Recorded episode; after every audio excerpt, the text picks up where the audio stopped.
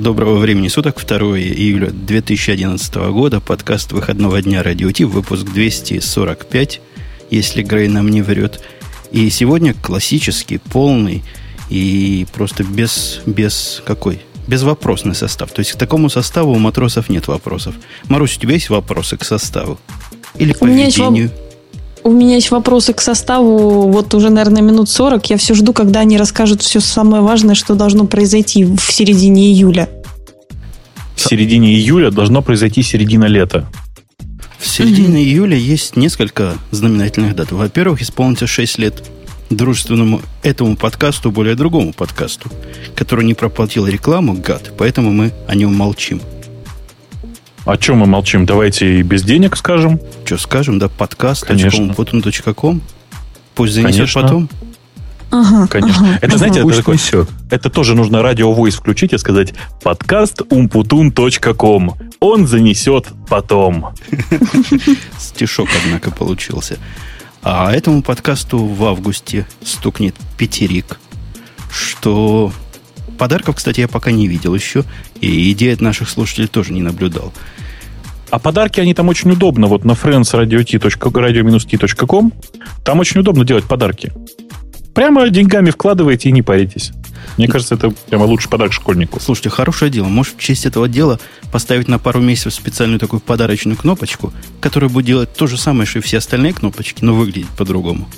Да, и на ней должна быть другая, ну, та же самая сумма, 500 долларов. Угу. Обязательно, не меньше. То есть, а для этого, как минимум, необходимо 500 долларов. Ну ладно, ну зачем 500 долларов с другой стороны? Ну, Сколько не жалко? По сотне за, за год, ну что, концептуально. Мы тут кого-то забыли. Кого Меня забыли? не забыли, не как, переживайте. Как, как его забудешь? У него там такое эхо, он такой плотный. Да голос. ладно. Кто бы за посторонние шумы вообще говорил бы? Из-за чего мы, собственно, 45 минут и настраивались. Да нет, не из-за шумов мы настраивали 45 минут, а для нашей гиковской натуры мы ее разогревали. Разогревали перед темами, которых у нас тут целое гиковское количество. Ну что, начнем... Гиговское количество, да. Гиговское. Начнем с первой гиговской темы. Джеймс Гослинг сказал, что все, и трава не расти, и он не волнуется, и вообще а расскажи, пожалуйста, ты видел это интервью? Я так понял, что это кусок интервью с э, Гослингом, вот недавнее какое-то. Вообще все интервью я не видел, потому что оно длинное. Но кусок 5 минут до того и 5 минут после того я посмотрел. Я не только читал. Расскажи, что он конкретно сказал. Он конкретно сказал, его там спрашивают, ну как же Java, как же Java? Он говорит, да пофиг Java. Вопрос не про Java. Java меня не особо сейчас волнует, переводя на русский язык. А я все больше про JVM думаю, потому что JVM это то, что делает разницу, так сказать, makes difference. Понимаешь? Ну, конечно, он же уже в Гугле работает. Ну, он просто пытался весь этот разговор, насколько я понимаю, из, из рамок, а как же с Java будет, она же устарела, теперь конкуренты, перевести на те рельсы, в которых ему удобно. Ему удобно разговаривать по поводу JVM, потому что, ну, а кому неудобно, правильно? Да, я не знаю, Гуглу сейчас не очень удобно разговаривать по поводу JVM, э, потому что, как вы знаете, суд-то еще, в общем, идет. Все в порядке. А Гослинг, он же сейчас в Гугле. Да? да? Ну да, да. У него там какая-то должность такая кучерявая. Как, как, какая? Ну, Chief Bullshit офисер? То, то, то ли специалист, то ли, то ли еще что-то в таком роде. А представляете, как представляться, да? Вот приходишь куда-нибудь и говоришь, я Джеймс Гослинг, специалист. Ну, так эксперт, Эсквайр. эксперт. Да, Эсквайр. Я же говорю, кучерявая должность. Но Шуман, строго говоря, вот это его а, то ли оговорка по Фрейду, то ли специальная а, не по Фрейду, а по кому? По Юнгу. Она наделала много в наших компьютерных кругах. Говорят, вот если уж и Гослинг сам про Джаву забил, то все, это закат. Закат солнца вручную. Java капец. Java, Java капец должен наступить. Да, Java must да. Скала, скала всех сделает. И Груви. Скала и Груви. Два языка победы. Груви, потом скала, а все, что останется на C++. Никакой C++. Ну ты что, на дотнете? На C-Sharp. Ты что, Жень? А ты не намекаешь ли... Подожди, да я эту тему сделаю текущей, чтобы хоть народ понял, о чем мы разговариваем. А ты не намекаешь ли на нашу более следующую тему, которая делает такой предикшн, а что же у нас будет через пять лет? Женя, а как ты угадал? Так телепаты. Телепаты здесь. Вот я знал. Я знал, что среди нас кто-то телепатом должен был оказаться. Это хорошо, но ты мне хоть намекни, в, как, в каком месте она у нас лежит. Она где-то а... далеко внизу должна быть. Я ее сам вставлял сюда, но добрести до нее по памяти, что Ну, пока они будут искать, что будет через 5 И лет. И пока Женя ест, да, что да, такое. давайте я это расскажу, что будет буквально через полторы недели. Потому что вот, потому что Маринку мы так вот раззадоили в поэт-шоу и так далее. Э, давайте уже расскажу. Значит, мы на самом деле подумали и решили, вот, что Одесса хорошее место, особенно хорошее, чтобы сюда еще звать немножко поработать.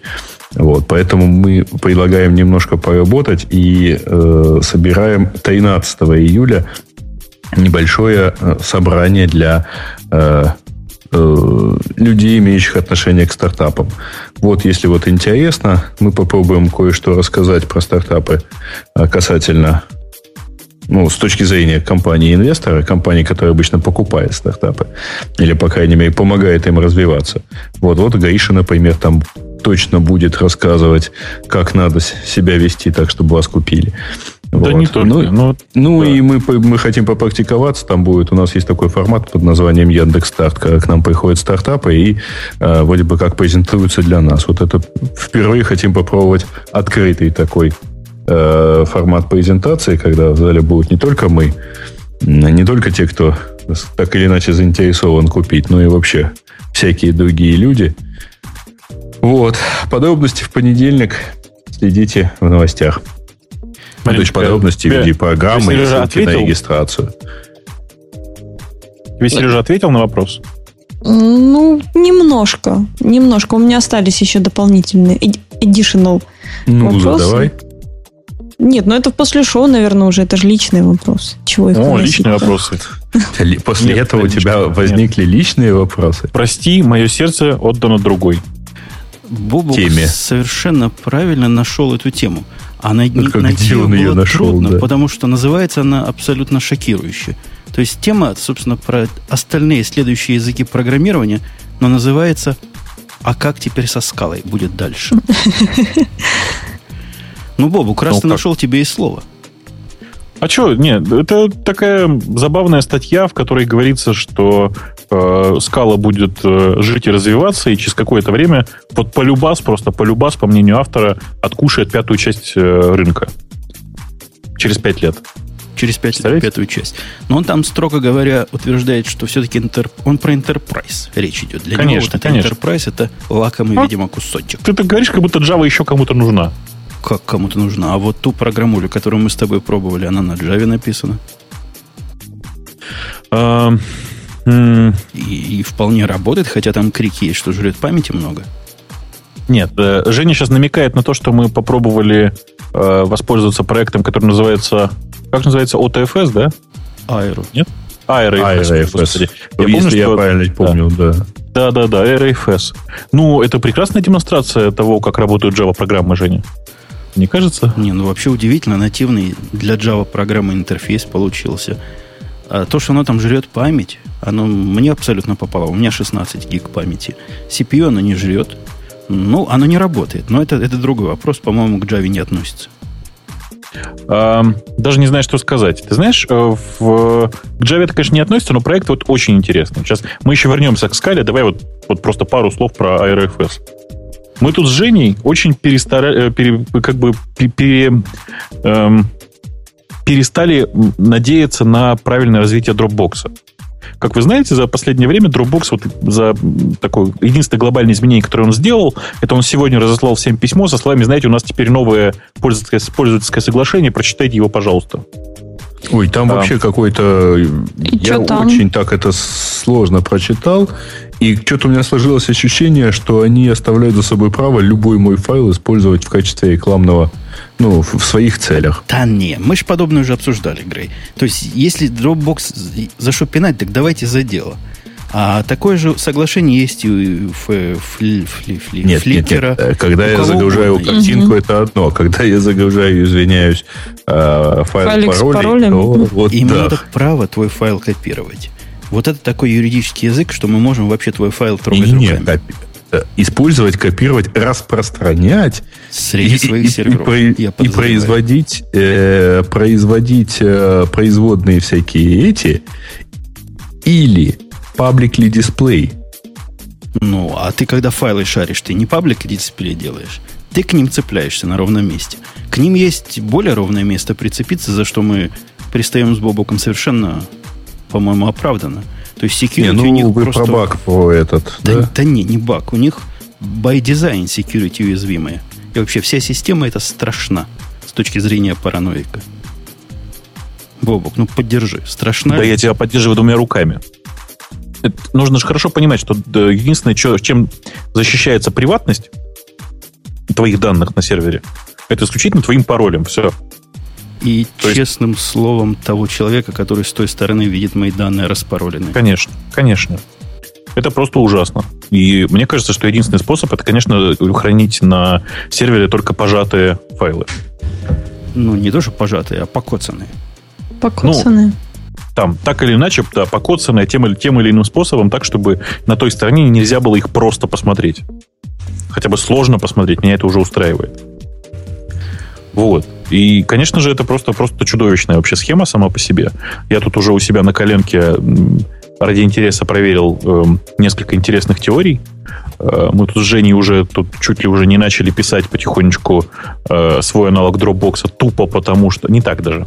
Свою систему криптования поверх Dropbox для начала. Чтобы ну, чтобы чувствовать себя хоть как-то защищенными. Понимаете меня, да? Угу. Так же жить нельзя же. Вот. А потом в какой-то момент наткнулись на этот самый RFS. У RFS очень прикольная идея. Они говорят, а зачем какой-то отдельный Dropbox на S3? Давайте все, все очень просто. Все будет работать peer-to-peer. Понимаете, да?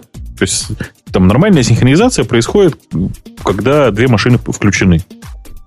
Все, больше две, ничего две не будет. или больше. Даже когда больше машин включено, теоретически они смогут из двух То есть как пока не могут. Ну, как месседжи в скайпике? Как торренты. Как, ну, про, нет, правильно, как месседжи в скайпе, конечно, да, Мариночка. Для нормального человека так понятнее. Жень, ты просто, наверное, не обращал внимания, но чат, вот э, history чата в скайпе, оно точно так же раздается peer-to-peer. Это очень прикольная схема. Понятно, что с ARFS это вот э, идея прекрасная совершенно. Местами очень неплохая реализация. В частности, у них есть э, там, там отдельный демон под Linux, отдельный там нормальная реализация под, под Mac и под Windows с, э, чуть не сказал, ну, давайте прямо скажем, с гуями. Это хорошее слово. И по большому счету на все это очень приятно смотреть до тех пор, пока не начинаешь этим регулярно пользоваться. Потому что пока, конечно, реализация очень далека от идеала. Мы с Женей тут э, наступили на совершенно одинаковые грабли по этому поводу. В частности, иногда, там, иногда возникает конфликт на ровном месте, когда э, две машины думают, что изменения в файлах произошли в разное время и решают, что хобана конфликт. А в связи с чем они так думают? Ну, типа, представьте, есть машина А и машина Б. На ней лежит одинаковый файл.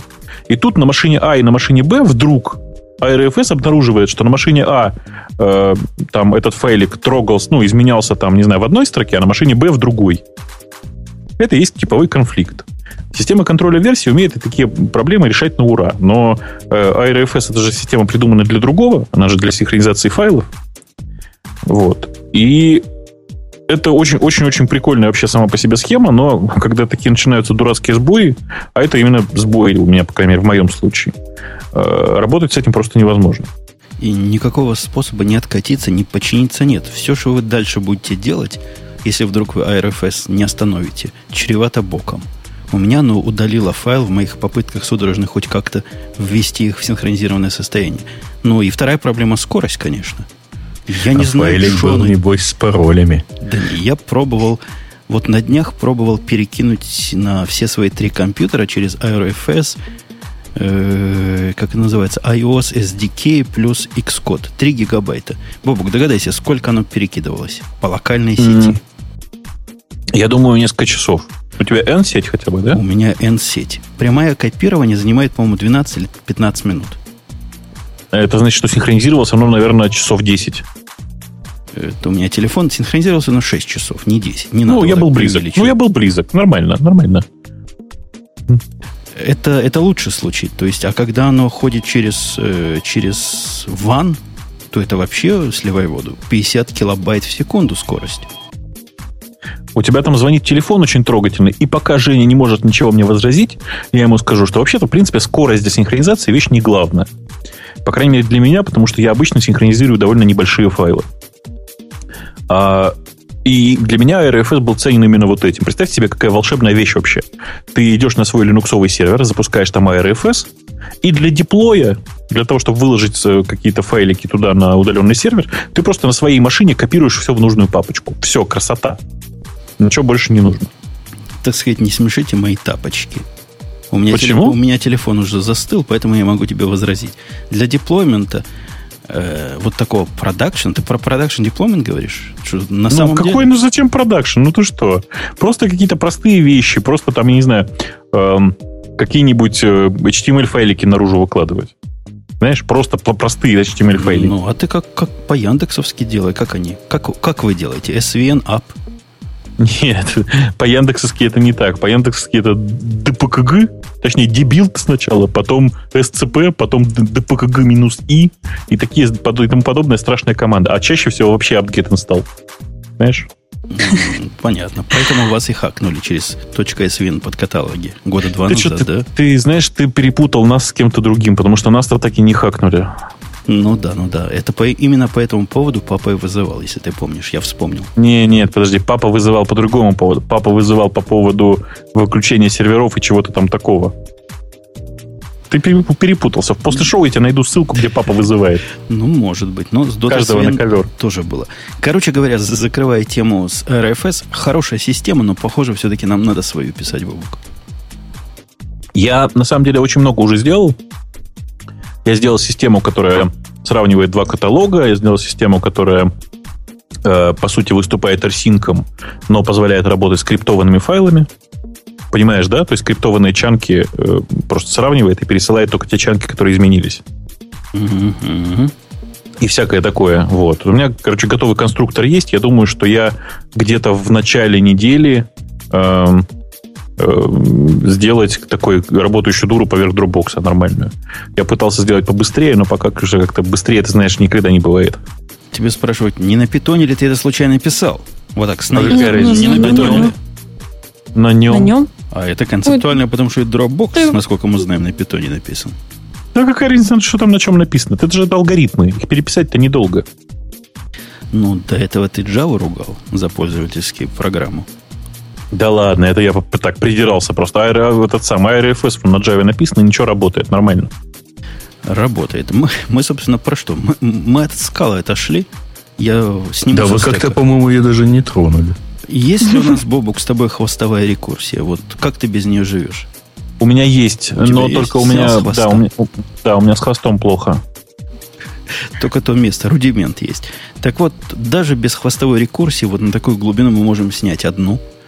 Одну, которая была скала через 5 лет. Итак, речь шла о том, что 50% останется на Java. По-моему, это очень пессимистический прогноз. Мне кажется, процентов 80 останется на Java. Дальше авторы говорят, 20% перейдет на Groovy. Мне кажется, это какой-то абсурд. Почему? Ты же сам, вот видишь, многим своим коллегам говорил, что это язык будущего. Я про Groovy, я про скалу говорил, язык будущего.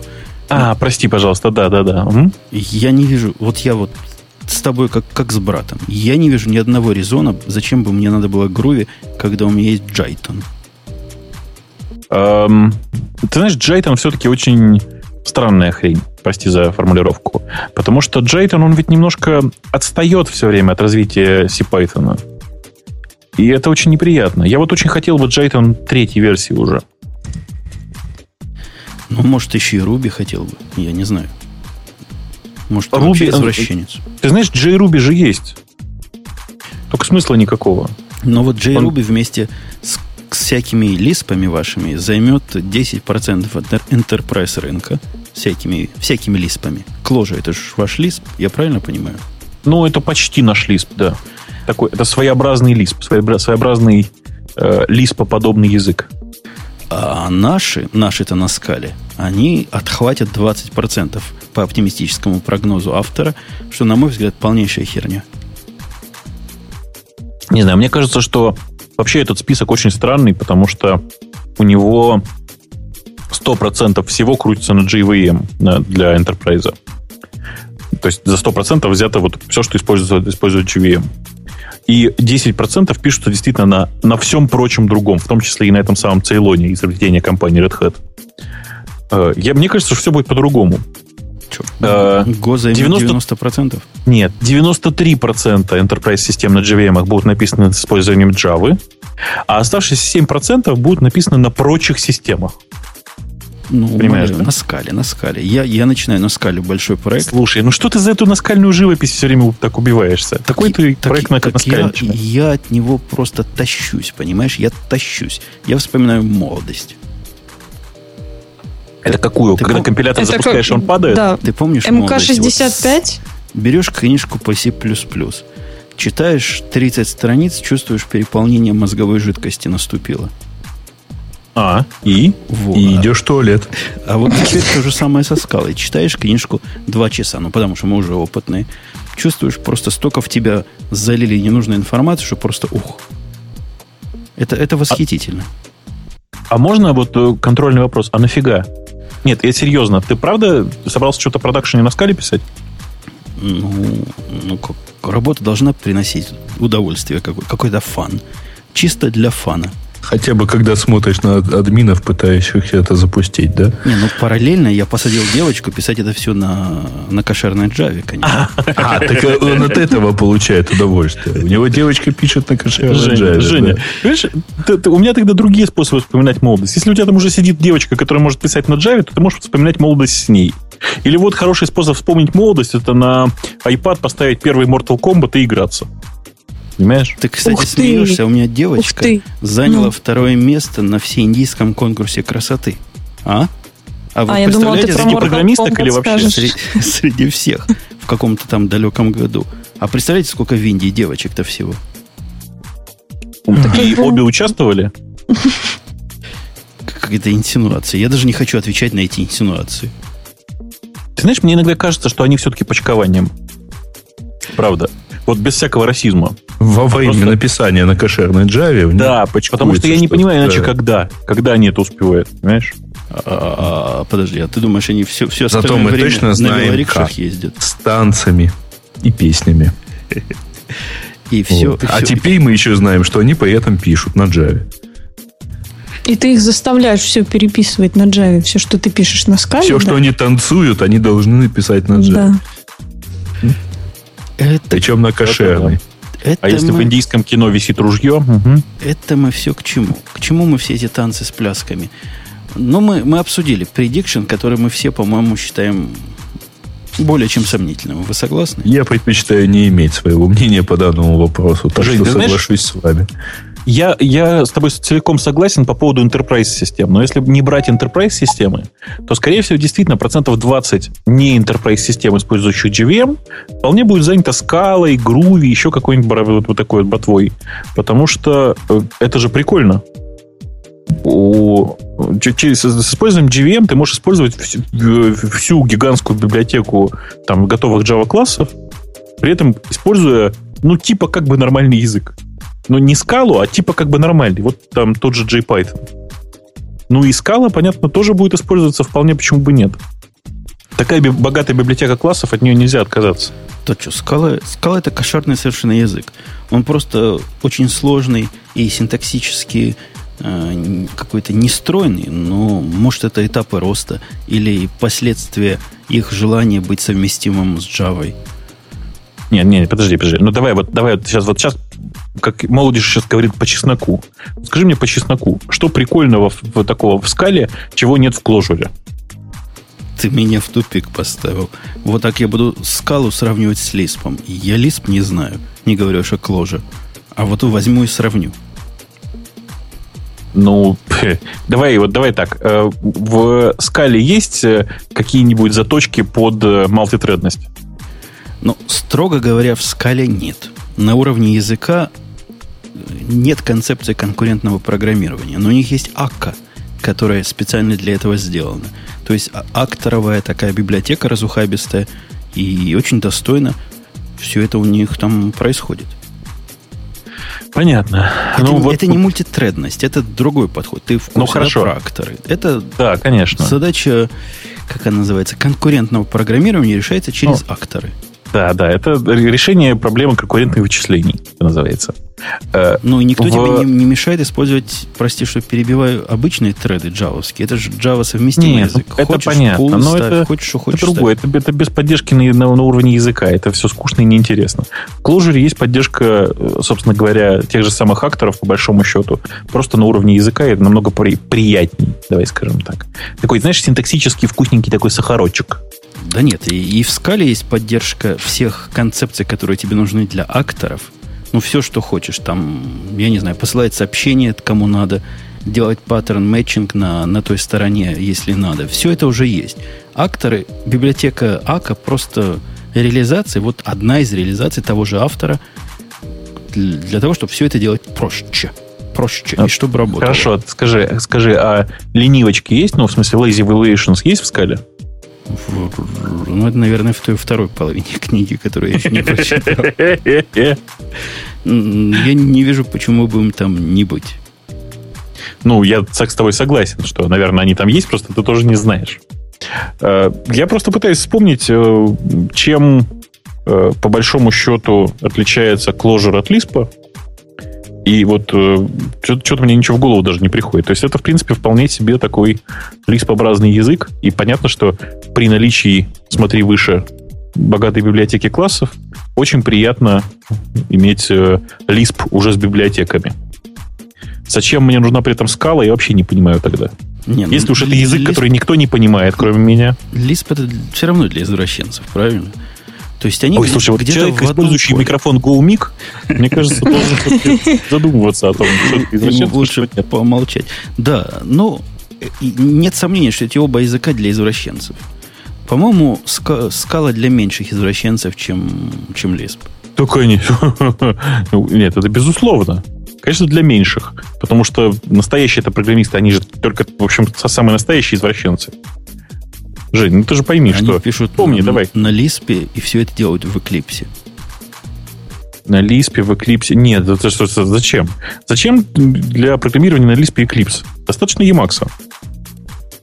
Вот что? так вот в Emacs. У-у-у. Конечно. Вот так вот. А я Eclipse не просто так. Это я попытался нашу следующую тему пристегнуть через пень-колоду. Ну, так ты давай рассказывай про нее, потому что я нового Eclipse не смотрел еще.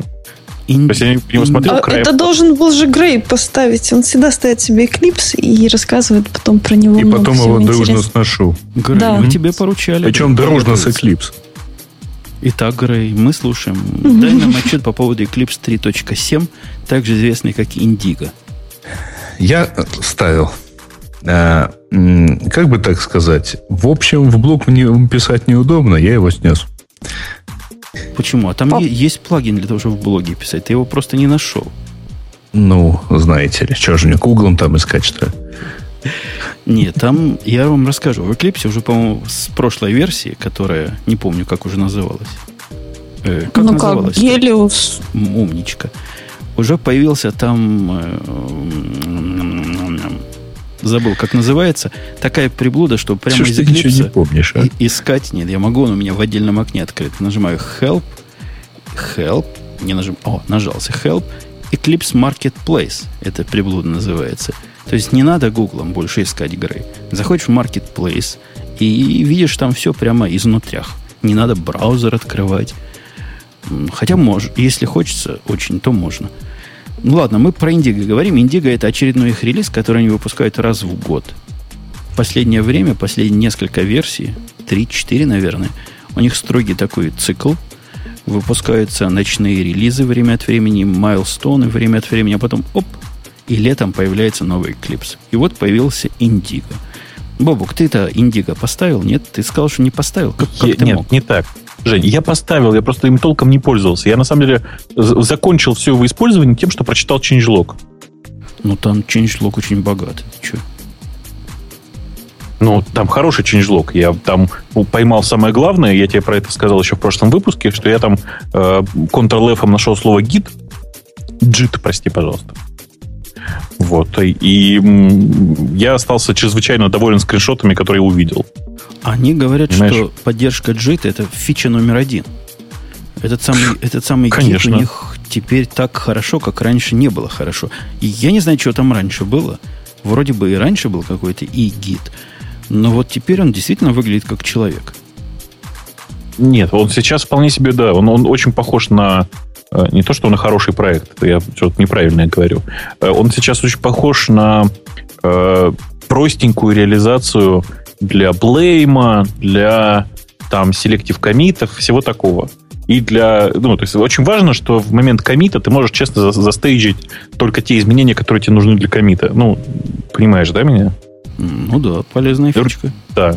Все остальное это такие мелочи.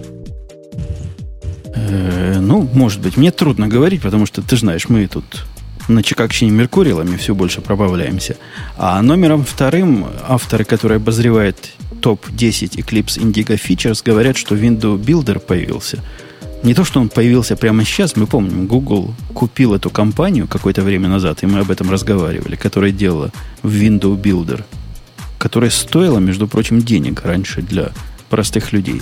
По-моему, я за 300 долларов, когда эту балалайку покупал. Теперь оно все здесь, и базовая часть, и позволяет строить интерфейсы просто вот на SWTJ фейсах, как, как, как, как большие. Драг и дроп, кнопочки туда, в две стороны апдейт, то есть текст поменял, поменялось иногда и на формочках, формочки поменял почти всегда, поменялось в текстах. То есть красота нечеловеческая. Слушай, да ну, э, я не понимаю, зачем это нужно. Неужели кто-то действительно гуевые программы пишет на Java? Ну, мы же видели с тобой RFS. Вот такой GUI вполне можно, наверное, на Java написать. Хотя я согласен, как-то Java и GUI это, ну, точно не близнецы-братья. То есть совсем не понимаю, для чего это нужно. Э, неужели кто-то действительно будет рисовать в Windows Builder, тем более, будет рисовать свинговые диалоги? Ну, а в чем им еще рисовать? Ну, там и светишные. Да не, ну какой смысл? Ну зачем? В, в этом в вашем enterprise мире, наверное, это еще себе позволительно, и тот тоже вряд ли. У тебя есть enterprise программы с гуями? Прости за... Я тебе скажу хуже. У меня есть enterprise программы с аплетами. Ой-ой-ой. Ты понимаешь, как низко ты сейчас пал в наших Ой-ой-ой. Ну, что я вам могу сказать? Есть у меня одна программа здесь, которая занимается каким-то таким продвинутым, очень, очень продвинутым анализом, она вся в виде оплета, она мне по наследству досталась. И, и у нее, вы не поверите, какое количество платных пользователей, которые радуются и кричат криком нечеловеческим, как только мы чего-то там меняем. О, Господи. Жень, ты знаешь, я даже когда вот сейчас вот начал ковыряться с э, этим самым э, синхронизатором пока поверх дропбокса, да, я начал писать, тут в какой-то момент ко мне, значит, при, приходит человек и говорит, а ты что, это все на питоне пишешь? Я говорю, ну, да ладно, ты что, кто теперь на питоне пишет? Теперь нужно на HTML5 писать. Все на HTML5 пишут. Написал. Тебе давно пора на HTML5 переходить. HTML-программисты, да. Вы смеетесь, а вы, я не знаю, вы себе представляете, например, какой-нибудь э, инвестиционный банк? Он 25 лет смотрит в этот экран, и ему там кнопочку вправо сдвинь, это революция. Это люди миллиарды теряют, пока привыкнут. Конечно, конечно. У него кнопочка всегда на одном месте была. А вот, ну да, тут же надо в другое того, место. Покупать. Нет, продавать, прости, пожалуйста. А тут кнопочку перенесли, он продать не успел, и ущерб на миллиарды Вместо долларов. Вместо этого купил чего-нибудь. Да, три туза на мизере в соседнем окне. Ну, таи нельзя купить. Извини. Женя. Фу, блин, Женя, говорю. Сережа, ну, конечно, прости, я оговорился. Прости, два. Знаешь, в принципе, и одного обычно бывает достаточно. Вы смеетесь. У нас есть легальный такой отдел, то есть отдел юристов, который специально настроен на то, чтобы отбиваться от пользователей, кричащих, что мы миллиарды потеряли за вас, козлы. Ну, да. Это ну, же специальные такие лоеры. Сидят там себе. Специально обучены, они в, в кнопках рубят. То есть они могут ответить, а у нас по соглашению эта кнопка может плавать в, в плюс-минус 5 миллиметров. Читайте лицензионные соглашения внимательнее. Там все прописано. Что вы думаете, шуточки? Еще одна фича номер три, почему-то с точки зрения автора, которую я вообще не понимаю, она относится к, э, к тому, что Eclipse API на мобильное устройство теперь э, доступен какой-то рэп. Так оно называется, рэп. Рэп. Рэп, да, этот. Рэп. Я, я понятия не имею, что это такое, кому это надо. То есть, видимо, на базе Eclipse фреймворка можно делать программы. Знаете, есть такие программы, которые как Eclipse выглядят, но делают чего-то другое. Вот, видимо, теперь это можно делать и на мобильных устройствах. Бобук, Да. ты счастлив? Я неимоверно счастлив. Ну и, конечно, конечно, номер 4 это CDT фича. CDT, ты знаешь, что такое, да? CDT это как PDT, то есть PDT это для извращенцев на питоне, JDT это для нормальных пацанов на Java, а CDT это для C++ников. И что, прямо есть, да? Прямо есть. Как- и- какой-нибудь кодан, и, да? и, говорят, да, кодан, и говорят, народ это даже использует. Я однажды попытался писать вот в этой балалайке C++ программы. Правда, это было года три назад. В этой балалайке, я имею в виду, в Эклипсе. Содрогнулся. Может, теперь стало не так жутко. Не, ну, это, конечно, просто извращение, потому что, конечно, Eclipse э, в чистом виде предназначен только для Java. Есть куча заточек типа там какой-нибудь э, этой самой Аптаны и подобных проектов, которые помогают эм, веб-разработчикам, давай скажем так. Но для плюсов Eclipse это просто чудовищное что-то. У них есть еще одна фича, которая называется Extend 2. Ты вообще про нее слыхал? Это, это, Мне очень кажется, нет. это очень умная фича. А, Сказано, что она для того, чтобы э, обеспечивать код, генерацию кода э, для... В общем, генерацию джавовского кода. Так. То есть э, у него есть статические инжекции, динамические расширения, кложеры, полиморфические, метод диспатчинг. То есть ты вот это все пишешь на, видимо, псевдоязыке, ну, судя по тому, что мы видим на картинках. И оно раз, и в Java переводит тебе. Кроме того, может еще показать, как это выглядит э, в графическом виде, все эти, все эти штуки, все эти замыкания, все, что хочешь, показывает тебе на картинках, как, как, как настоящая большая программа. Э, Они называют это Language Development Framework. Ну, то есть такой DSL для создания своих domain-specific language. Я- мне, мне просто только одно интересно. А почему поддержка Extend 2 должна быть в Eclipse? Или они, в смысле, или под поддержкой они имеют в виду поддержку на уровне э, подсветки синтаксиса внутри э, э, этих самых Extend файлов? Ну, фиг его знает, что они имеют в виду. Но раньше не было, а теперь есть. Почему не, не радоваться? Блин, представляешь, у меня вот, у меня вот прямо в процессе э, записи нашего с тобой шоу, вот прямо сейчас э, выключили, выключилась клавиатура, сели батарейки. Ничего себе. Да, и я, я сейчас сижу с одной мышкой и пытаюсь девушке, которая сидит здесь недалеко, мышкой, and paste написать «принеси, пожалуйста, батарейки». Пока получилась только буква А и В. Тебе написать в скайпе? Давай я тебе напишу. Жестами, жестами Вот. попробуй. Клавиатуру запусти. Не, не, не, это очень сложно. Подожди, за что? Напиши, пожалуйста, мне в скайпик. Ой, я сейчас вот. А, Мариночка, а можно тебя попросить еще написать слово «пожалуйста», пожалуйста? Вот, О, я написал. Все. Ой, какая ты, какая ты молодец, а? Копировать сообщение. Запятые еще тебе? Да, вот Не, не надо, запятую. не надо. Ладно, бог с ними запятыми. Ладно, фича Эм. номер 6. Это киллер фича, Бобок. Ты должен признать. Подожди секунду, подожди. Мариночка, а ты не могла бы сказать о, около Откуда? елки справа чатик? Да. А, Давно так не веселился. А елка скажи, пожалуйста, с ты елку до года. сих пор- С какого года елка? Бобок, Я же- тебе, я же тебе моя кошка напоминает, что в Маке есть виртуальная клавиатура. Она есть, конечно, есть, но ее же найти еще. Да он же не сможет обсуждать шестую фичу Индиго. Конечно, а самое это главное, самое это главное, что у меня- на самом деле батарейки уже принесли. Ага. А Мариночка, еще- исп- да, еще да, спасибо, что говорят- написала спасибо. Да. Бобок, вынеси елку. Нет, я не буду выносить елку, это принципиальное решение. У меня елка круглые сутки, она за круглый год. Я ее, ее снимаю 25 февраля, э, декабря для того, чтобы поставить ее обратно 29 декабря. Все остальное время она стоит. У меня круглый год, Новый год. Бобок, у, у вас в Емаксе вот г- нету же граватара. Вот зуб дай, нету. У нас вы без них живете? Тоже мне. Конечно, у нас давно реализована поддержка граватаров, причем на общесистемном уровне, не то, что как вот этих э, обормотов из Eclipse. Ну, этих обормотов Майлин, это их, их приблуда для... Ну, вы знаете для чего. Я даже не могу Майлин объяснить, потому что мне он всегда бестолковый, ненужной фичей казался. Как Майлин включишь, половина классов не видно. Слушай, а зачем там граватар? А чтобы видеть. Вот когда ты коллективно с кем-то работаешь, чтобы видеть, кто виноватый и кто не прав. Вообще, Это, причем какая-то фигня полнейшая. Да, по-моему, вообще. Причем, я правильно понимаю, да, что они э, реально предлагают в enterprise разработке использовать граватар. То есть, по сути, полить э, запросами своих коллег по работе, да?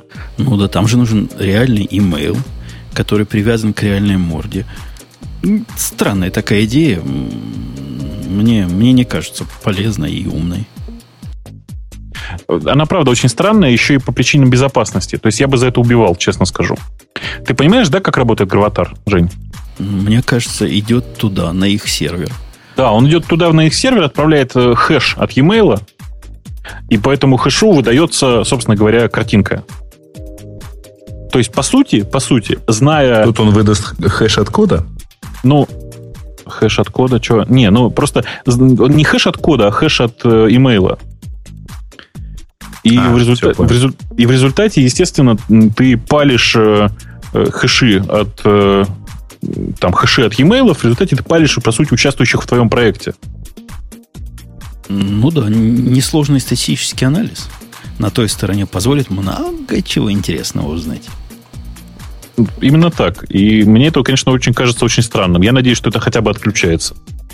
А слушай, а при таком количестве граватаров, что у них есть, у них не бывает коллизии? Интересно мне знать. А там, по-моему, там как-то же хитро. Там, по-моему, США-1, у него, в общем, не, не самая высокая коллизионность. Ну, это все вопрос количества. Или на Земле еще нет столько девелоперов? Я думаю, что на Земле такого количества девелоперов пока нет, а когда начнутся проблемы, они перейдут на США V6. Как тебе? Ну, может быть, да. Тогда и на Вселенную можно замахнуться.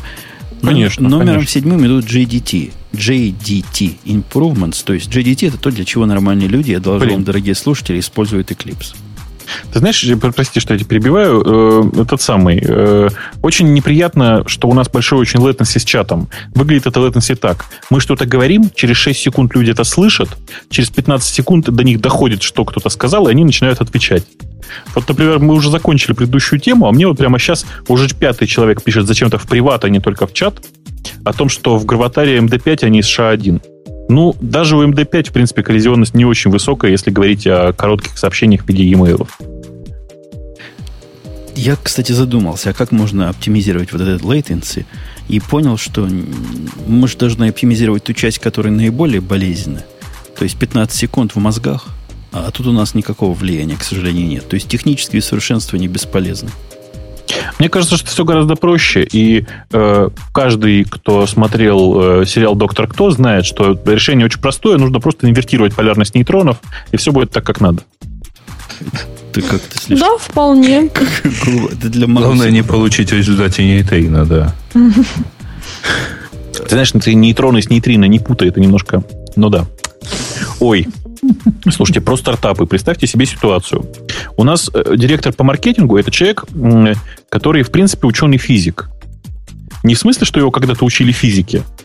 А в смысле, а в смысле что он что натуральный ученый физик. Андрей Сибрант это реально просто очень серьезный причем, физик. Причем да. ядерный физик. Да, конечно, физик-ядерщик, все как положено. И тут вдруг внезапно мы, значит, сидим с ним, смотрим, смотрим стартапы, и тут вдруг приходит э, стартап, который практически по его теме. Чуваки, значит, делают, э, э, грубо говоря, лазерные акустические, как это, лазер, ла, акустическими методами э, управляют лазером так, чтобы проецировать объемные изображения в туманной области. Ну, то есть, грубо говоря, есть там зона, зона фог, как это сказать-то по-русски, задымленная Туман? зона, а в ней не просто какая-то какая там фигня лазером нарисована, а прям реальная 3D-шная картинка. Очень круто. Так а, что ты думаешь, вместо того, чтобы обсуждать... Голосом погоняют солдат с срочным лазером, что ли? Ну, типа того. А, и вместо того, чтобы обсуждать, значит, детали проекта не с точки зрения, не, с точки зрения бизнеса, и с точки зрения того, там, применимости и всего такого, они реально не, там, в течение нескольких там, десятков минут обсуждали физику процессов, и вообще это было очень увлекательно. Я вот просто в этот момент только понял, насколько мы гики странно смотримся. Это обалденно на самом деле, потому что это Хорошо, намного что лучше, чем... не было. Это намного лучше, чем обсуждать видео кого-то там. Я не знаю, мне, мне сложно сейчас. Нет, Ну. это, хорошо, что там не было Долгова, потому что Долгов же, в общем-то, э, аспирант НДЭ.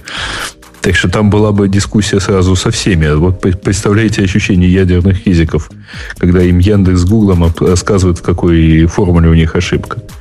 Ага. А я возвращаюсь кстати, к к слову о. Гугле. Г- А я к А, баранам. А я к ну, баранам. Оставь G плюс для соответствующей момента. Нет, не, не, не Кондиции. переживай. Так Давай, мы, мы его оставим, да. Так вот, номер 7 почему-то с точки зрения автора это GDT Improvements, хотя я поставил бы его на первое место с, с- ну, с моей личной точки зрения, потому что зачем еще Java использовать как не GDT? Бобук, ты согласен? Ну, что, кто, PDT, что ли? Прости господи, или CDT, который мы тут обхаяли? Ты можешь мне объяснить, что такое JDT? Но это та такая приблуда в ID, чтобы на Java писать. Я тебя понял. Java Development Environment. Тул, А, тул, там JDT, там не, там Т в конце. Ну, может быть. А может, А мне кажется, что это Java. Development Environment. Да, Wednesday, ага. Короче, тут- даже говорить особо не о чем. Тут улучшили, там расширили, у брейкпоинтов появилась история. Вот это действительно полезная фичка. Э, Их э, подсказчик стал более умным, их код-анализатор теперь умеет статики всякие подсказывать более качественно, чем раньше. Э, По Слушай, альту. Жень, ты мне, вот ты мне скажи главное. Вот ты сейчас все это обозреваешь, уверенно говоришь, что это же очень клево, что в, э, ну, в, ну, в брейкпоинтах появилось это, это самое там расширенное управление брейкпоинтами, тролля поля. Ты что, правда, отладчиками пользуешься? Ну, иногда. Вообще не часто. Чем дальше в лес, тем тоньше партизана у меня. Оно... Необходимость в отладке при гранулированных, как я по-русски говорю, а? гранулированных юнит-тестах сильно падает. Да, к вопросу о юнит-тестах, там появилась поддержка JUnit 4. Видел, да? Но она, строго говоря, и раньше была, просто теперь она через Wizard и доступна. То есть не то, Да. что раньше нельзя было на JUnit 4. Я всю жизнь на JUnit 4 сидел. Но Всю теперь- жизнь прямо. Всю, вот после, последние два Мне года. кажется, что ты всю жизнь сидишь на каких-то более гораздо жестких препаратах, чем JUnit 4. Ну, Ну вот теперь оно прямо из стандартного диалога. Не надо никаких quick юнитов или мой юнитов ставить, чтобы нормально себе JUnit сгенерировать все, что обычно оно генерирует. Небольшой, так сказать, дел, но приятно, что есть. небольшой дел, блин. Короткий звонок, да, я It's понимаю. no big deal, да. А, а вы знаете, что... а, Вот, кстати, простите. Как вы думаете, кто кого заборит? Слон или кит? Ты лучше скажи, кто кого изнасиловал, мышка, зайку или зайка мышку. Не, ну просто там сейчас параллельно вместе с нами идет... э, то есть сейчас начнется бой Кличко Бокс, и да. Хея, да, и э, очень интересно, кто кого заборит. Э, Слон или кит? Ну, в смысле, радиот э, Кличко или Кличко радиот? Я думаю, Конечно, радиот Кличко, ты что? что... Если, Нет, знаешь, если что? Кличко нас догонит, если вживую, то... Да. Слушайте, Если вживую нас больше. я бы на месте радиота с Кличко не связывался. Я его в каком-то фильме видел. Страшное дело. Ты Кличко ни с кем не перепутал? С Валуевым, нет? Не-не-не, а, кстати говоря, Кличко был в одном из фильмов. Сейчас Такой здоровый лось и такая странная Ну, лицо. здоровый, да, по 2 метра. Да, не, не, не, давайте, давайте оставим этот конфликт в сторонке. У них номером девятым, мы уже к концу идем, PDT улучшилось. Я вообще тут не могу ничего сказать, потому что к числу славных извращенцев, которые пишут на питоне, не на питоне, простите, на питоне я отношусь, а вот P здесь не питон, а PHP. Нет, мне кажется, что пи здесь имело совсем другой смысл. Э, Но ты прав, конечно же, это вообще непонятно для кого сделано. Кто на Эклипсе пишет на PHP. А, а на чем пишут те, кто на PHP? В, в Notepad? что Я не знаю, я не знаю, скажите, Зент еще живой, кто знает? А что ему сделается-то? Но нет, Zend как средство для разработки. Не Zend фреймворк, Ага. а Zend, как он там назывался, я уже не помню, девелопер чего-то там. Не, Вот. ну, кстати, там где-то в, в темах пользователей было замечательно это топ-7 или... А, тема недостатков PHP. Ты щас- слушайте, 12 и вот, штук. вот обратите внимание, сейчас, да, я понимаю.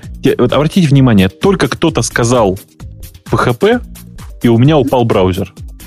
Браузер, что, Firefox, имейте в виду. А, и, сра- Пятый, да. и сразу куча сообщений в чатике. Нам рассказывают все, на чем пишут.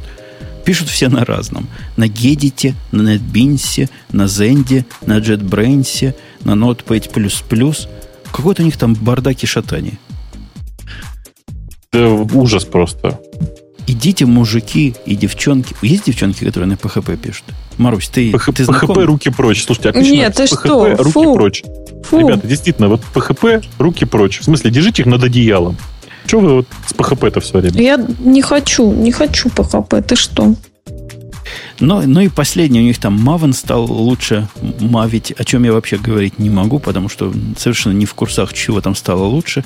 Но стало А ты, лучше. ты Maven них. пользуешься, да? Не, не пользуюсь. Антом? Я, Антом, да, я ж олдскульный тип. Мне надо полный контроль, и мне не надо всех этих автоматических разрешений dependency. Мне не нравится, когда чего-то лезет куда-то и берет то, что ему надо. Не-не-не. Мне, мне мейки. Дай мне мейки, или в худшем случае анты. Я все ими, весь мир запрограммирую. Ну, я даже на Ant не, не перешел. При том, что я, ну, я не могу сказать, что я там много на Java писал, да, но э, в какой-то момент э, я там, для того, чтобы понимать вообще, о чем говорю, э, там поковырялся в Java и понял, что мне Ant чудовищно неудобен. Я настолько привык к Mac- make-файлам, что у меня просто альтернативы нет, конечно. Да по большому счету он ничем от и не отличается, кроме того, что он хуже. С точки зрения человека обычного, который умеет на мейке писать. Но как-то привыкли. Ну, все эти джависты, особенно для Enterprise, они все анты знают. Я просто не смог их убедить, что на XML программировать это странная затея. Эм, программировать на XML, да, на HTML5, Женя. На HTML5 это куда Microsoft идет, а нам с Microsoft не по пути. Э, В общем, я так понял, что тебе ты, ты очень рад инди- появлению Индиго. Я в Индиго в Эклипсе рад только в одном смысле, в том, что наконец-то появилась нормальная поддержка гита, или, как некоторые теперь говорят, жит поддерживается, жит. Это Жид. еврейская версия. Да, Да, жид. антисеми- антисемиты. Почему? Слушай, Жень, ну что ты? Какие? Нет, нет, нет вообще ничего страшнее, чем еврей-антисемит, ты же знаешь. Ну да, гид появился.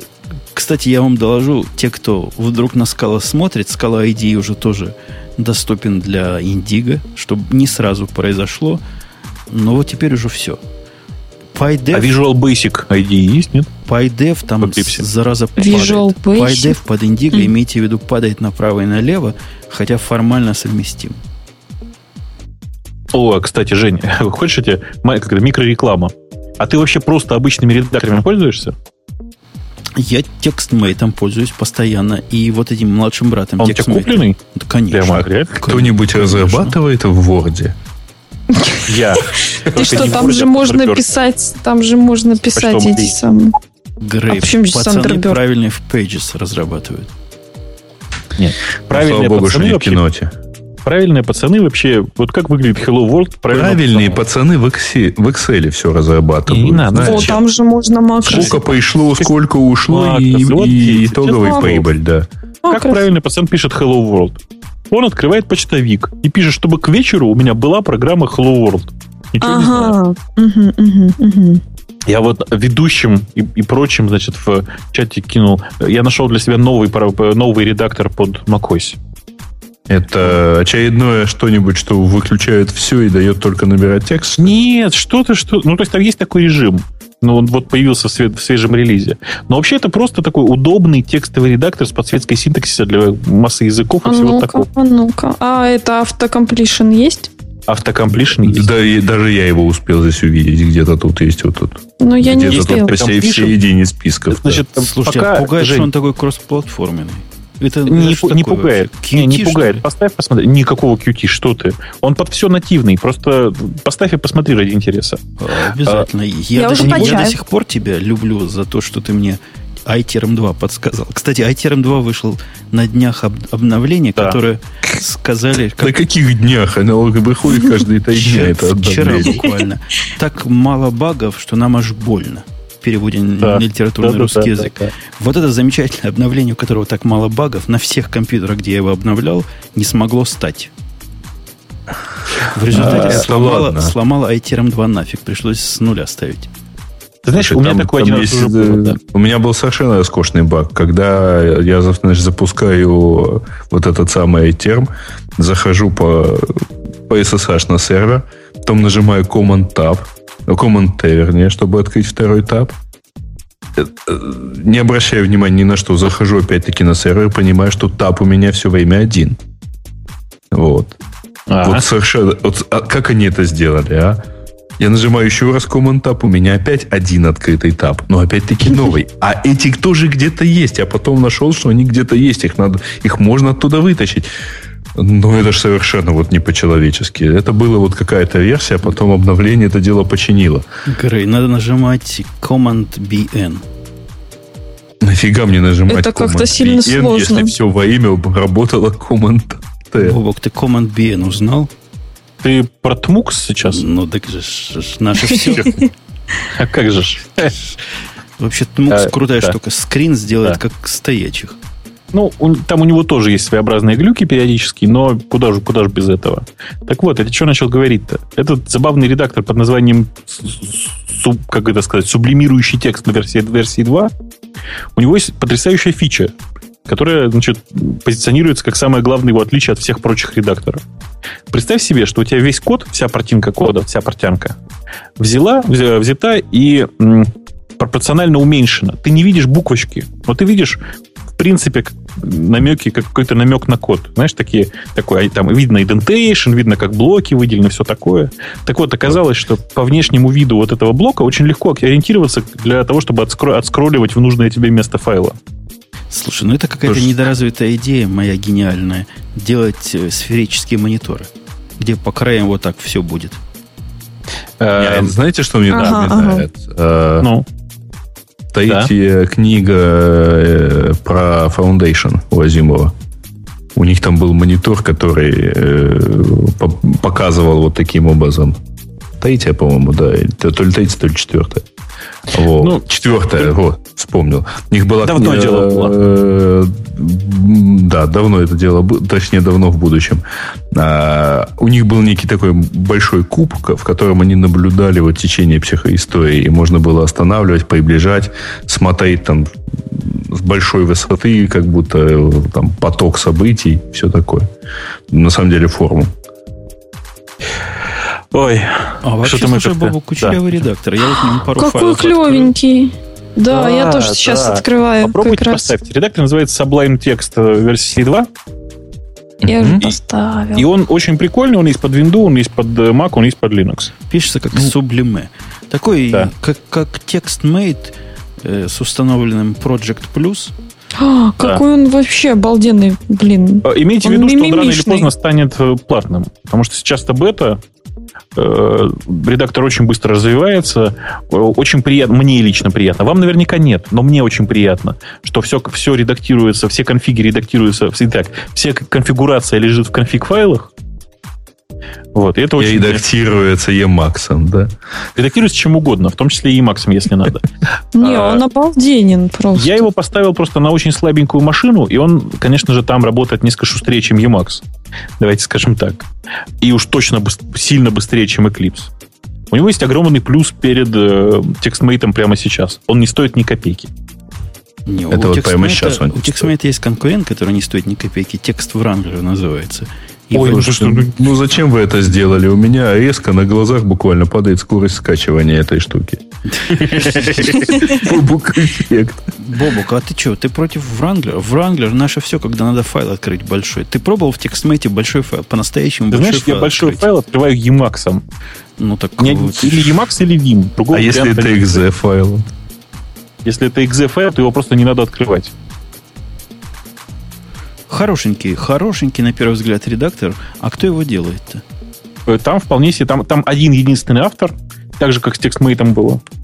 Вот. Очень такой вменяемый чувак вполне. Ну, по крайней мере, то, что он пишет, очень даже вменяемо. Ну, со, со временем, конечно, конфигурация у него, наверное, будет нечто другое, чем пойти в директорию Finder, где лежат все конфигурационные файлы. Мне, ну да, мне так да. кажется. Мне так тоже кажется. Он принципиально выставил цену на лицензию точно такую же, как TextMate. Мне это не кажется правильным. Ну, посмотрим, что там будет дальше. Э, сейчас программа бесплатная совсем. Просто совсем. Э, если пойти на sublimetext.com, там есть блог. В блоге можно всегда смотреть за свежими изменениями. Итак, Женя, самое главное, ради чего начал рассказывать, ты слышишь? Слышу. Э, помнишь, как называется этот самый, как он, IA Writer, да? Сейчас популярный страшно. Который для этих самых, для писателей. Ну, да, Такой который убирает с экрана все, оставляет... И так далее. Но он не один Да. такой, это, и таких много. Да, да, да. Так вот, этот редактор поддерживает distraction free но для кода. То есть разворачивается все на весь экран максимально. У тебя все управление, ну, он причем делает красивые поля, как положено вот в этих distraction free программах. Короче, ты прямо вот чувствуешь себя погруженным в код на 100%. Я медленно нажимаю Enter. И, простите, я что-то там такая пауза с той стороны с вашей И входишь в бесконечную рекурсию. Рекурсию, а да-да-да. давайте мы это, товарищи гики, э, попробуем поговорить о менее гиковских темах. Как? Нет, Как? Э, плюс, плюсаните кто-нибудь эту идею, ну. ну ладно, плюс, плюс, плюс, плюс. Плюс. Не, а Плюс слушай, один. я играю с этим самым Они не дадут, они не дадут. Бобок. Вот эта Ну? штука, которая сбоку у него, ходить по Да. миниатюре, это же совершенно киллер фича. А я же тебе сказал, Это офигенно. Очень прикольная идея сама по себе. Я не ожидал, что настолько удобно будет пере- э, смотреть на, условно говоря, на сильно уменьшенный скриншот твоего кода и по нему ходить. Я, я просто не ожидал, что это работает. Офигеть. Рекомендуем. Э, э, Редакция, уважаемая редакция Да. Радио Ти рекомендует. Я вам всем обещаю, что как только будет релиз, я прям заранее перед релизом напишу автору и попрошу скидки для радио Ти. Если что, вдруг. Вот. И это была положительная новость. Теперь по поводу других новостей. Ну, Дайте мне, Грей, начинай. дайте мне вернуться в наши темы. Как-то мы мозгом э, и мыслью своей растекаемся. Да, давайте сконцентрируемся. Есть же тема хорошая, но на самом деле. И главное, что все знаем про нее. Да ладно, какая? Во, вс- во все там. Да, Уже. все там. Типа какой? Your next Ну, language типа- will be C++. Плюс, Нет, плюс. Почти что, почти что C++, только G и с одним плюсиком. Мгм. И? Ну, Грей, ты хотел, ты хотел, ты хотел. Ну что, ну Google запустил это, сделал. Вот. Запустил свою социальную сеть. Во-первых, тут говорить не о чем, а во-вторых, тут говорить не о чем в гиковском выпуске. Поч- Отказать. Наоборот, наоборот. А, Там отказать. вообще утверждается, что это вот социальная сеть, на которую перейдут только одни гики. Такие вот, вот совсем. Это не Гуглом утверждается, разумеется. Бобок, Слушайте, я да. предлагаю игнорировать эти инсинуации. Не-не-не, не-не-не. Вы самое главное это видели? Вы видели ответ э, команды Фейсбука? Нет? А, ну, ты Circle Hack имеешь в виду? Да, конечно. Э, ну, красивая штука, конечно. Да, сделано. Очень Просто симпатично. самая главная фича этих самых кругов гугл- гугловского, гугловского Google Плюса в том, что можно очень красиво визуально формировать свои группы. Нет, самая главная фича, э, она заключается в том, что ты физически не сможешь а, никого добавить, не определив его определенную группу. То есть э, ты вот должен перед тем, как кого-то до- добавить, должен его, соответственно, вот куда-то определить. Сам, самая главная фича это то, что теперь удобно смотреть профили людей, и они их начнут заполнять, и можно будет просто вот идентифицировать более-менее однозначно контакты в своих Кого имейлах. имеешь в виду? Э, людей. Людей, в смысле, с, с аккаунтами на Google.com? Ну, Ну. да, ну, не только, ну, те, которые ты там гугловые эту опишку Ну, тоже вообще, те, кто, те, кто, вот не знаю, у меня не случилось никакого там резкого увеличения таких людей, потому что э, все те, кто туда пошел, это все люди, у которых Google профайл уже так или иначе заполнен. Потому что они Ну до вот, этого а- а ходили меня- туда за базом, они до этого ходили туда за гмейлом и так далее. Вот тебе не повезло. У меня есть круг людей, которые вот увидели это впервые. Ну, скажем так, бас не пошел даже и не пытались. Wave как бы это не обсуждается даже. А взяли, позаполняли, как бы, да, действительно. Ну, там, ну да, хорошо, позаполняли. Кстати, у меня был замечательный случай, когда несколько человек не увидело кнопку плюс один под каждой, э, под каждой записью вот во фронтленте, в стоиме, как, как угодно это называть. Вот. Э, Там есть масса, кстати говоря, недостатков. Ну, например, там нету мессенджинга между людьми. Как? Бобук, о чем они говорят сейчас? Они обсуждают э, какие-то смешные нетехнические подробности Google Плюса. Ну, хорошо, Ну, хочешь обсудить технические вообще. подробности. Самая Я главная хочу сказать, техническая подробность, мне очень понравилась, как написал самый первый обозреватель на TechCrunch. Это так красиво, что не похоже на Google. Вот. Самая главная техническая подробность, что оно-то, в общем, вместе с этого сервиса началась раскатка, похоже, нового фирменного стиля. Вот. И серп у них уже в новом стиле, и Gmail у них в новом стиле. Э, А зачем общем, они это все писали? ну, думаешь, на Go? Значит, Team 5 маленькая, ну то что? Нет, я просто подумала, если у них вот есть Go, они его вообще юзают где-то или вот так выпустили и все? Еще раз, Go не- это не у них. Понимаешь? Go это у всего мира. Они для всего мира освободили прекрасный новый язык Go. Э, И в им даже в Гугле пользуются для чего-то. Но для чего? Никто не, не знает и в ближайшее время не узнает. Примерно как в Твиттере скалу пользуют. Так и в. Гугле пользуют Go, я думаю.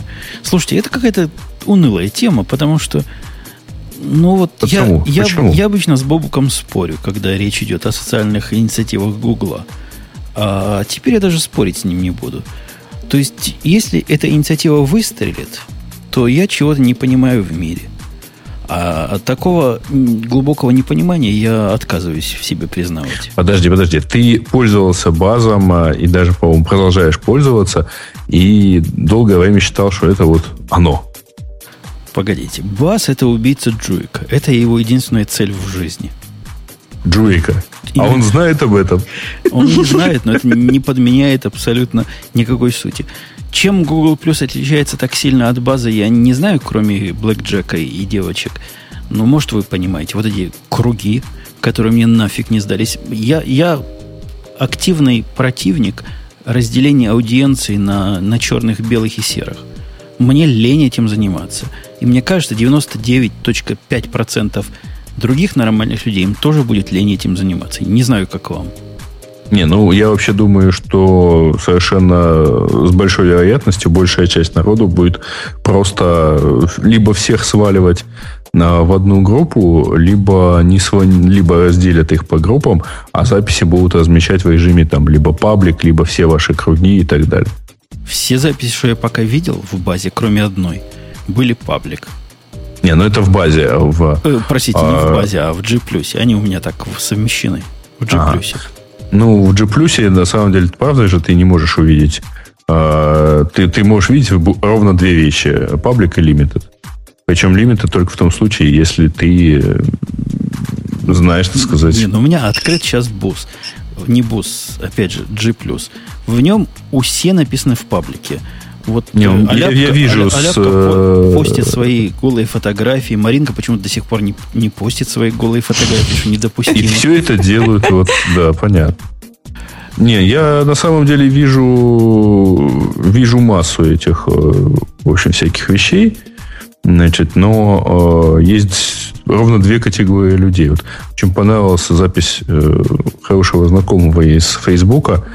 Э, ищу э, апдейты в Google которые не упоминают Google или тестирование. Вот, то есть сейчас, понятно, да, набежала толпа народу, но, кстати, я уже встречал восторженные рассказы про то, что, о, эта штука работает, там люди общаются. Люди, на самом деле, общаются, вот два наших э, Гришей хороших знакомых общались вчера со страшной силой э, в целях проверить, сколько максимум комментариев э, разрешается к этому, э, к любой записи. Выяснилось, что не более 500. Вообще ограничение на количество комментариев к записи – это какой-то позор. Женя, ну согласись. Не позволяет использовать их как чатик для радио Ти. Ну, своя цен, ценность проекта на нет. Не, ну поживем увидим. Наверное, те люди, которые находят себя в фейсбуках и прочих контактах, может им и это хорошо. Я не знаю, для меня это слишком хлопотно. Это не сложно. Ну, у них на самом хлопотно. деле что хорошо, у них э, очень симпатичное мобильное приложение. Не, мобильный, ну, то, что они сделали для мобильных устройств, это офигенно, конечно. Для мобильного что устройства. Там, что там офигенного? Я на iPad, на айфоне, простите, запустил, там в табик попасть пальцем невозможно. Я не знаю, какие Ну, у тебя а, пальцы такие, у меня пальчики хорошие. Значит, пользоваться надо, во-первых, не айфоном, пользоваться надо андроидом. А, чтобы пользоваться, там есть отдельное приложение, называется Google+. Его только из США доступ... можно, да, из, из нет, США нет, и из какой-то оно... еще страны. Нет, оно доступно э, там, ну, я не знаю, у меня на одном телефоне купленном за границей, оно вполне доступно. Но там... Ну, для э, Украины оно недоступно, если да, слушай, там, для России идешь в Google или в Яндекс и ищешь вот... Я знаю, как а, это сделать. Я к тому, вот, что как бы простой и выкачиваешь себе APK. это сделать.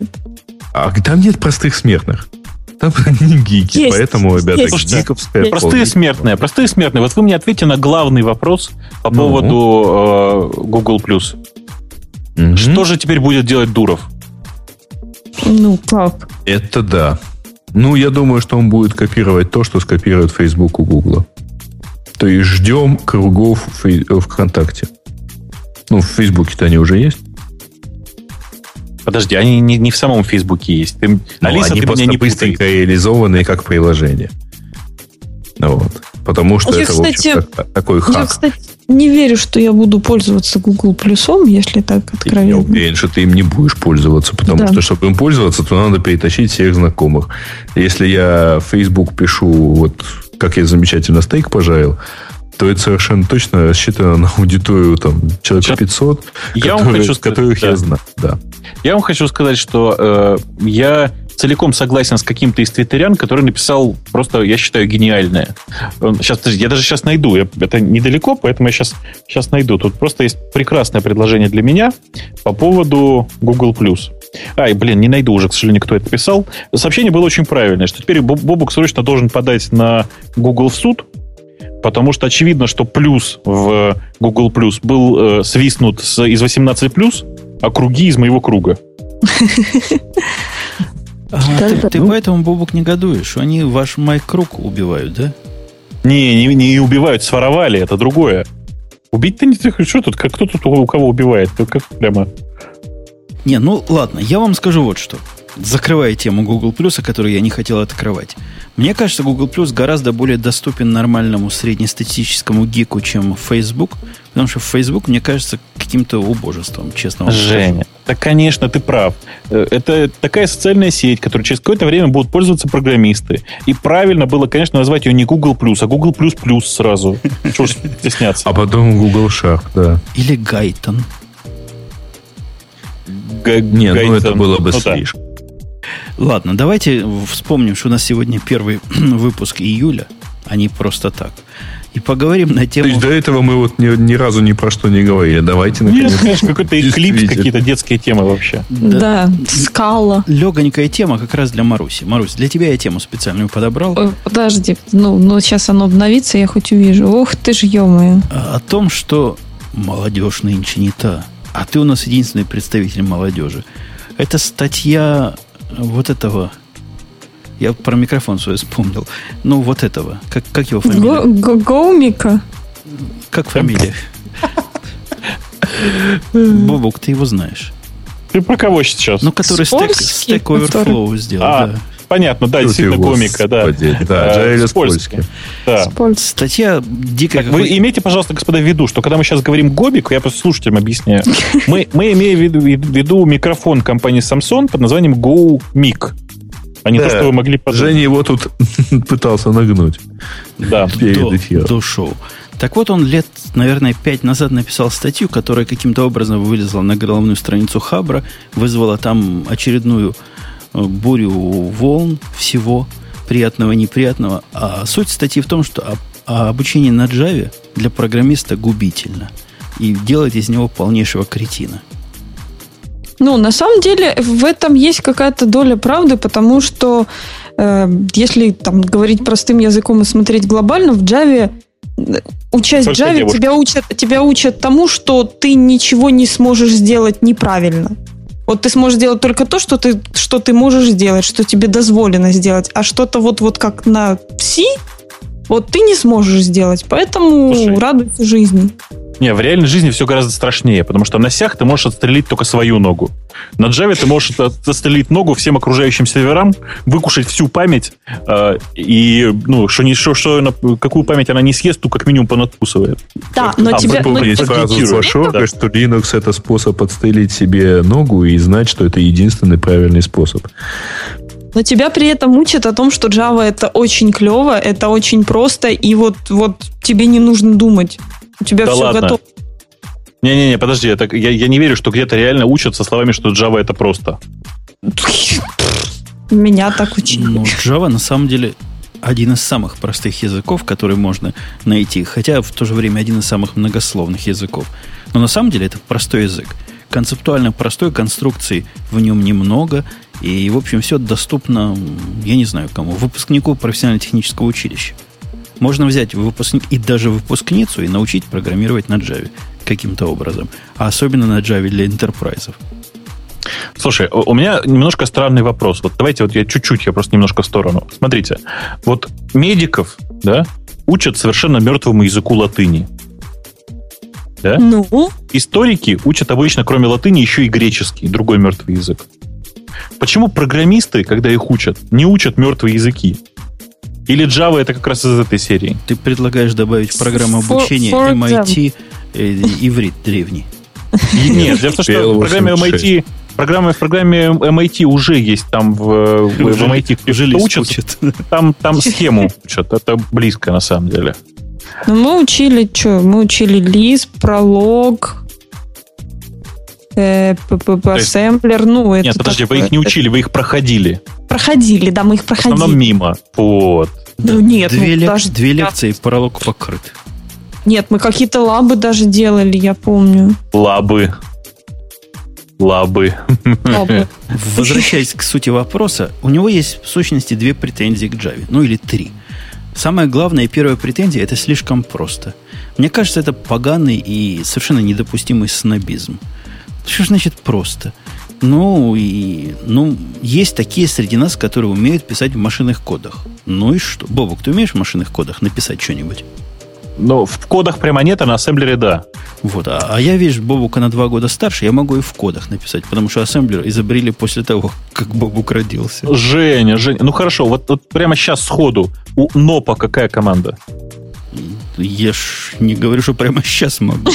Не, ну тогда я тоже могу в кодах. Это не Я, я писал, когда Маруся, по-моему, еще не родилась.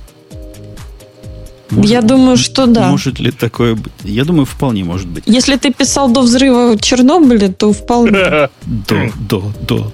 Женя, а это не ты виноват, нет? Я так Пом- помню, пишу пару кодов туда-сюда, а тут бабах. И в Киеве демонстрация. Не-не-не, не- это, это какой-то поганый и гнусный снобизм. Вот мы в наше-то время, о, наши, о, а мы-то старики. Это раз. Во-вторых, у него абсолютно, по-моему, э, спорный довод, как минимум спорный довод о том, что программист должен уметь работать с указателями. А? Ой, ну, у него через красной, красной лентой проходит вот эта мысль. Если ты не, не умеешь работать с... Он имеет в виду указатели сишные или ассемблерные, например. Вот с логикой указателей и с техникой указателей, то ты программистом называться не можешь. Бобук, Я так не люблю Вот оно указать. как. Бобук, то, ну, ну, ну что на это сказать? Я, я даже не знаю. Нет, но давай вот к этому подойдем с другой стороны, да? А, а как э, быть с языками, в которых неявно понятно э, передается все по указателю или по значению? А эти языки не имеют права на существование как обучающие. Вот оно что. Конечно. Ты должен, как программист, иметь контроль, держать руку на пульсе. Указатель – это низкоуровневая концепция, как мы понимаем, которая по недоразумению появилась в языках такого среднего уровня, типа C++. Вот если ты не умеешь писать с указателями, то ты полнейший кретин, говорит с польский. Ну, в принципе, в принципе, я с ним согласен, потому что если ты никогда в своей жизни не писал с, указателями, это значит, ты никогда не писал на плюсах. Значит, ну какой ты программист, если ты ни разу в своей жизни не писал на плюсах, ни разу не попробовал.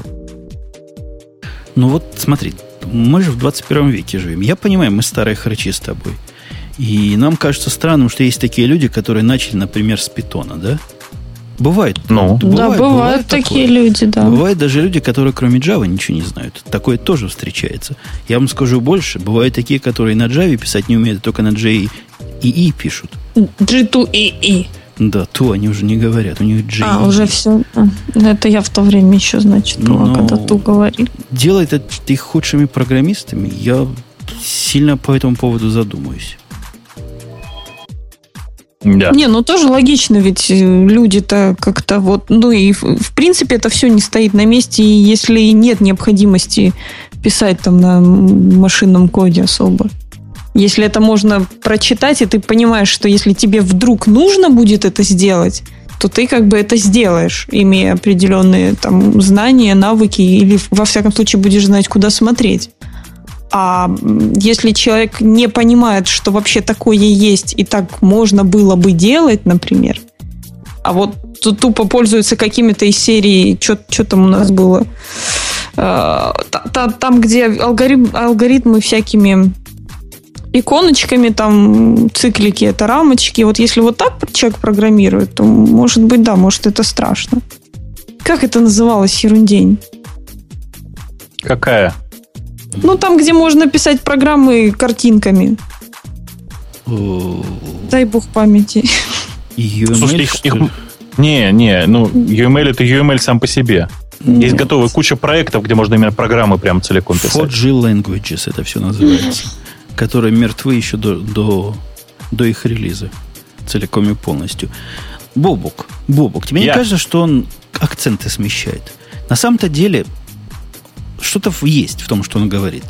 На самом деле нам обидно. Вот нам обидно. Мы были люди в белых халатах, которые подходили к ES1020, и, и все остальные отскакивали в страхе. Теперь Слушай, же ты мы... какие машины ты еще помнишь, а? Теперь, Женя. теперь же мы не, не знамо кто. Какие-то работники конвейера. Написать то, чтобы было так, и, и бизнес главный, и он знает, как надо. Я понимаю его обид, обидно. И всякие идиоты приходят и тоже могут писать. Вот отучились три года в каком-то левом колледже, научили эту Java, их писать, как круглое катать, квадратное наваливать. И, они такие же, как мы. Да не допустим, да никогда. Жень, ну это, это действительно комплексы, потому что, ну, мы с тобой же знаем, кто такие настоящие программисты. Я вспомнила, кажется- вспомнила LabVIEW. LabVIEw. Вот. О, боже мой. вот. А, так, так вот, э, бывают просто настоящие программисты. Ты знаешь, бывает, худо- бывают художники, бывают рисовальщики, бывают маляры.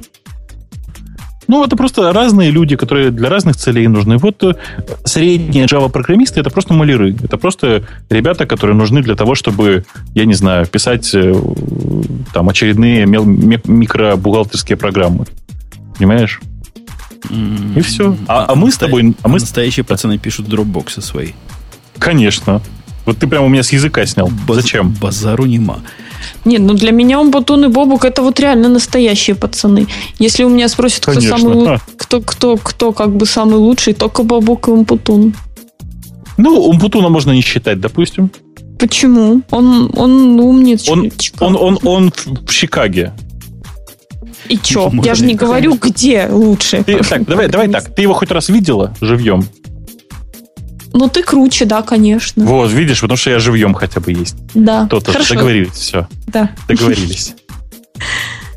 Э, договорились. Короче, статья бредовенькая, особенно в 2012, а, сейчас 11 год, в 2011 году не очень актуальная, но ну ладно, хотите, учите. Я с тобой, Маруся, кстати, поспорю, что любой, кто на Java как следует умеет, поймет указатель. Да нифига они этого не понимают. Я такого не говорила, подожди. Ты намекала, что напряжется Нет, и поймет. Я, я намекала, что нормальный программист, если напряжется, то поймет. Мне кажется, не, мне кажется. Он должен что... знать, что, что оно есть, и он должен знать примерно, что это такое. И когда, когда у него э, придет к нему такая задача, чтобы он, используя знание, что вот такое вот есть, и это можно использовать, взял, сел и использовал. Если это нужно будет. Ну, это ты рассказываешь Слушай. о советской системе образования. Знать, что где-то есть, чтобы потом этим воспользоваться. Жень, ты знаешь, я просто я дочитал наконец статью, оригинальную статью с польски. Э, он, во-первых, приводит даже мой любимый пример про разницу в Java между интом и интеджером. Но это бог с ним. Э, самое прекрасное это последняя фраза, точнее две последних фразы. Э, как бы это перевести-то аккуратно? Он говорит, он пишет такие, я типа возвращаюсь к, к своим ноликам и единицам в скобочках. У вас, у вас есть, как это, у вас были единички, везучие ублюдки. У нас были только нули. Так вот, на самом деле он подтверждает, что это просто тупо зависть, понимаешь, к этому нынешнему поколению. И все. Последней фразой. Прямо вот взял и расчеркнул, так сказать. Я согласен. Хотя есть какая-то какая доля истины в общем наезде. Программисты высочайшего уровня, которые сейчас встречаются, они абсолютно непригодны для более-менее нестандартных задач. Ты не сталкиваешься? Пода... У, у вас такие встречаются Подожди. нестандартные задачи в Яндексе, Бобук? Да То нет, то что у нас же что, какая у нас? Ну, совершенно стандартная задача ну, создания порталов для миллионов человек. Подожди, я вот как-то, я как-то тебя не поняла. У меня резануло слух. Программисты высочайшего уровня не подходят для нестандартных задач. Ну, которые Правильно? программируют на очень высоком уровне. А на очень высоком уровне, что, int, это что ты? integer это одно и то же. Да а. нет, уровень абстракции, который программирует а. бизнес-логику, который программирует бизнес-аппликации в отрыве от вот этого низменного всего. И попробуй этому программисту сказать, что в байте таки 8 бит. Это для многих откровение. И... Нет, то есть они в школе это учили, но чего с этим делать они не знают. Угу. И я вам скажу честно, не все даже в этом уверены твердо. А ты? Я практически уверен, хотя далеко не в каждом байте 8 бит.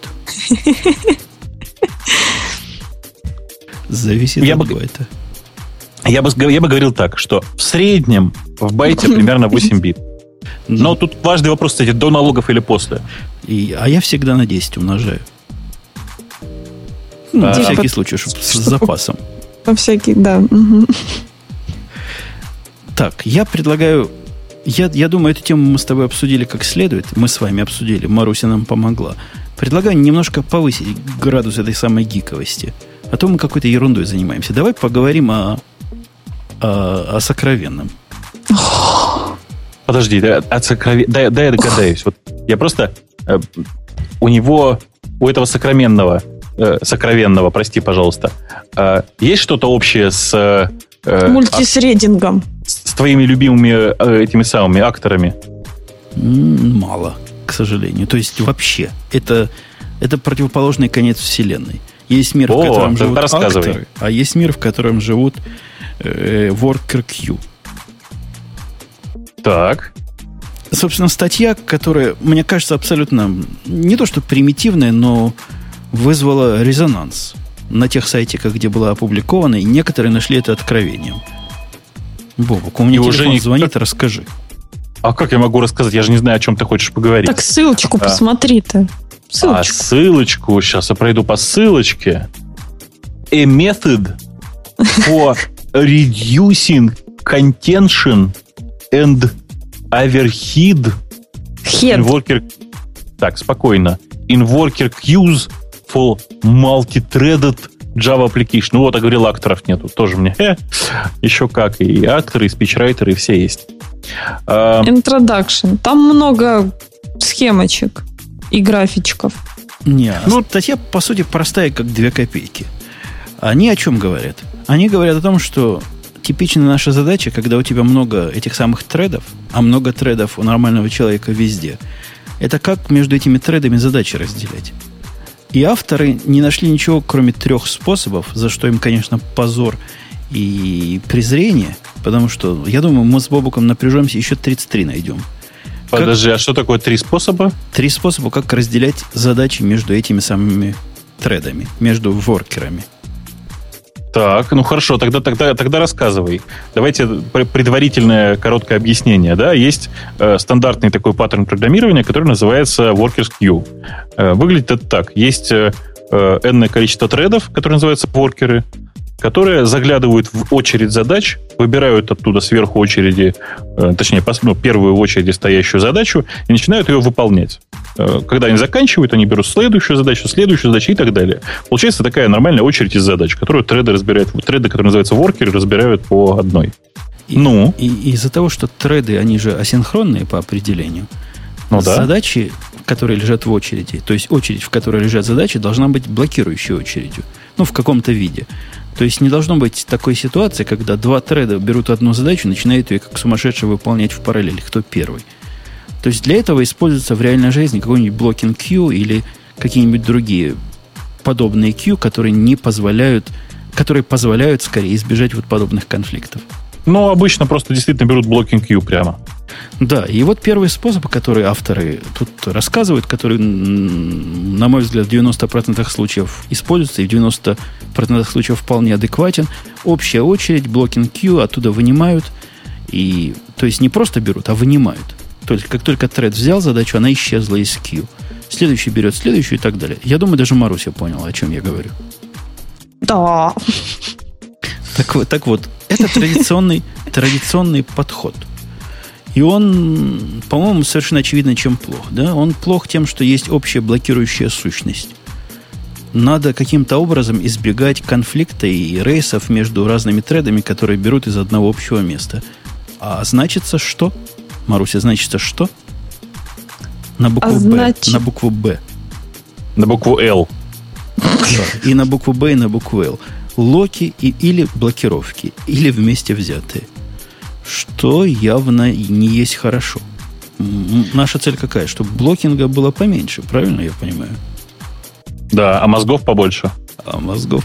От этого возникает второй подход, который ставит между вот этой общей очередью и воркерами такой специальный, особо обученный, отдельный, специальный и очень особый воркер, который сам вынимает из очереди – то есть у него у самого с собой же конфликтов нет, он берет раз, раз, раз, раз, раз берет и кладет в нужные треды. И ну. таким образом мы избегаем и Чего? таким образом мы уменьшаем, э, не, не уменьшаем, а практически избегаем параллельной блокировки этого самого Q. Потому что нету параллельности, а есть только один, который Q доступен и который кладет в нужный тред по своей внутренней логике. То есть, Хорошо, э... а он может создавать конфликты? Он сам Нет. не с собой, а просто создавать Нет, конфликт. Он сериализованный, он последовательно. Взял один, положил, взял ага. второй, положил, угу. взял третий, положил. Он, строго говоря, является однотредным в том смысле, что он разбирает очередь в один поток.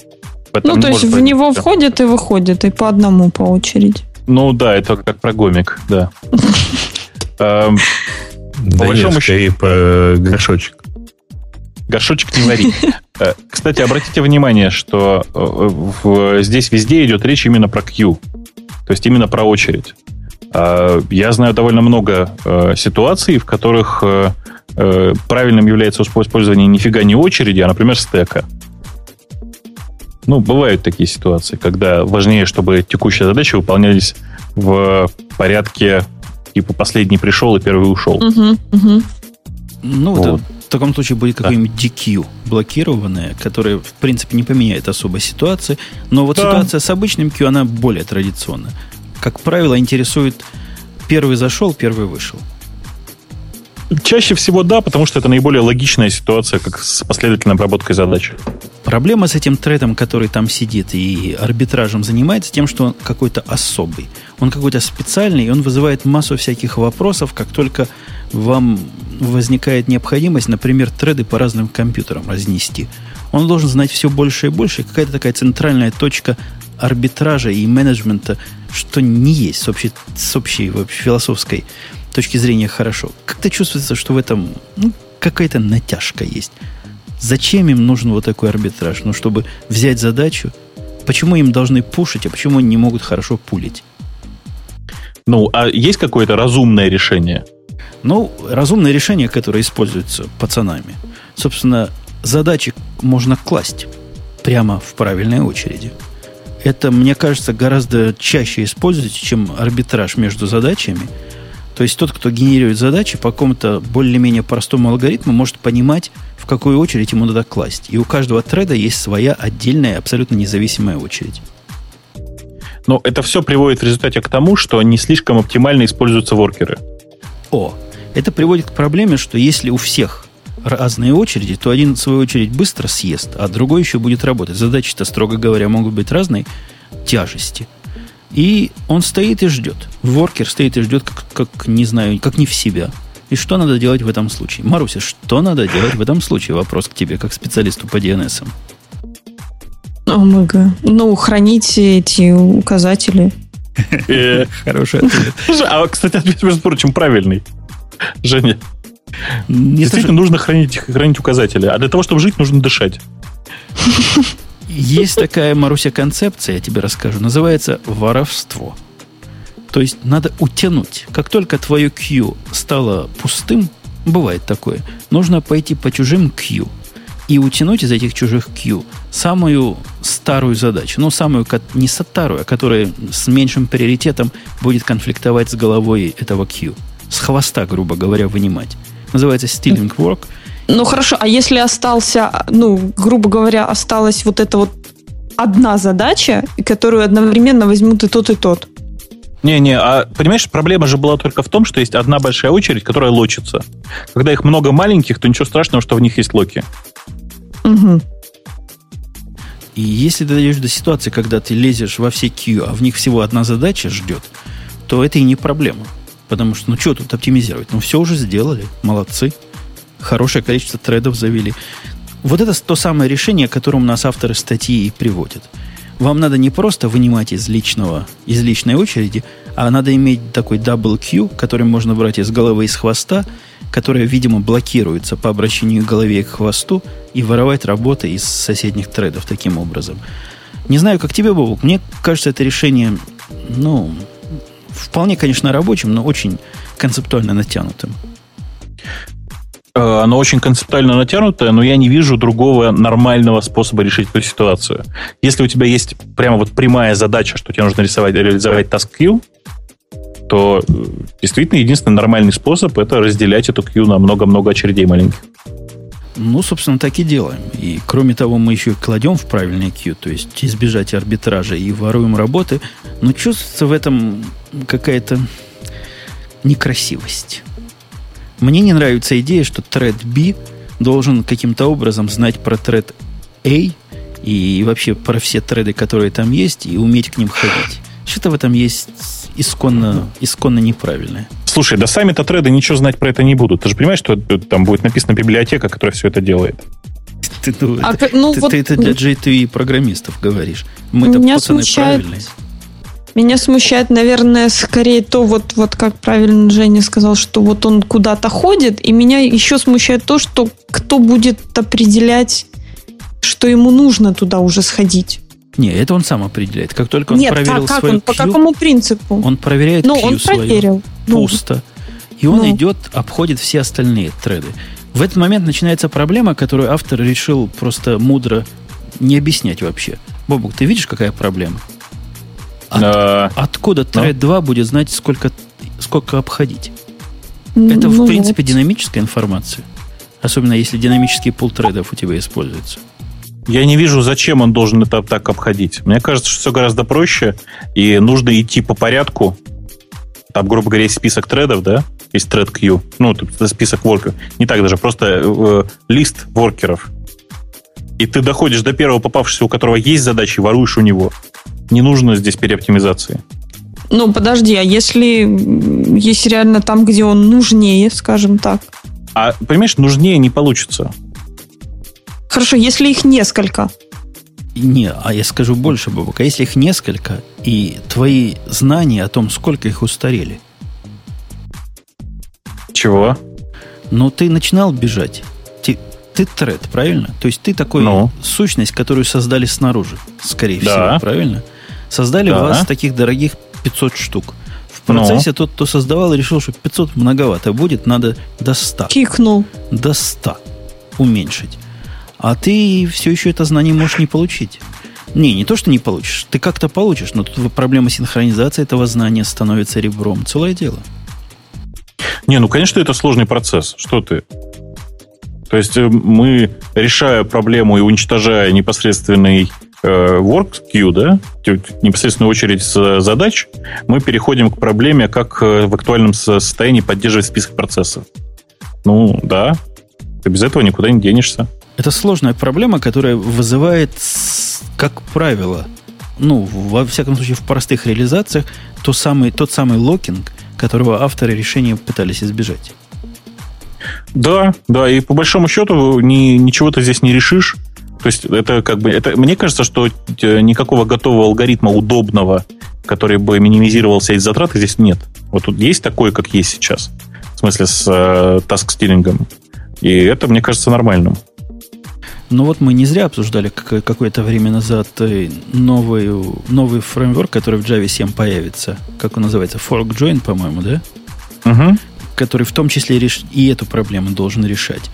Но и те же самые акторы, которые мы упоминали сегодня, с очень ограниченным набором действий, разрешенным им, они тоже не то, что эту же проблему решают, но примерно в ту же сторону копают.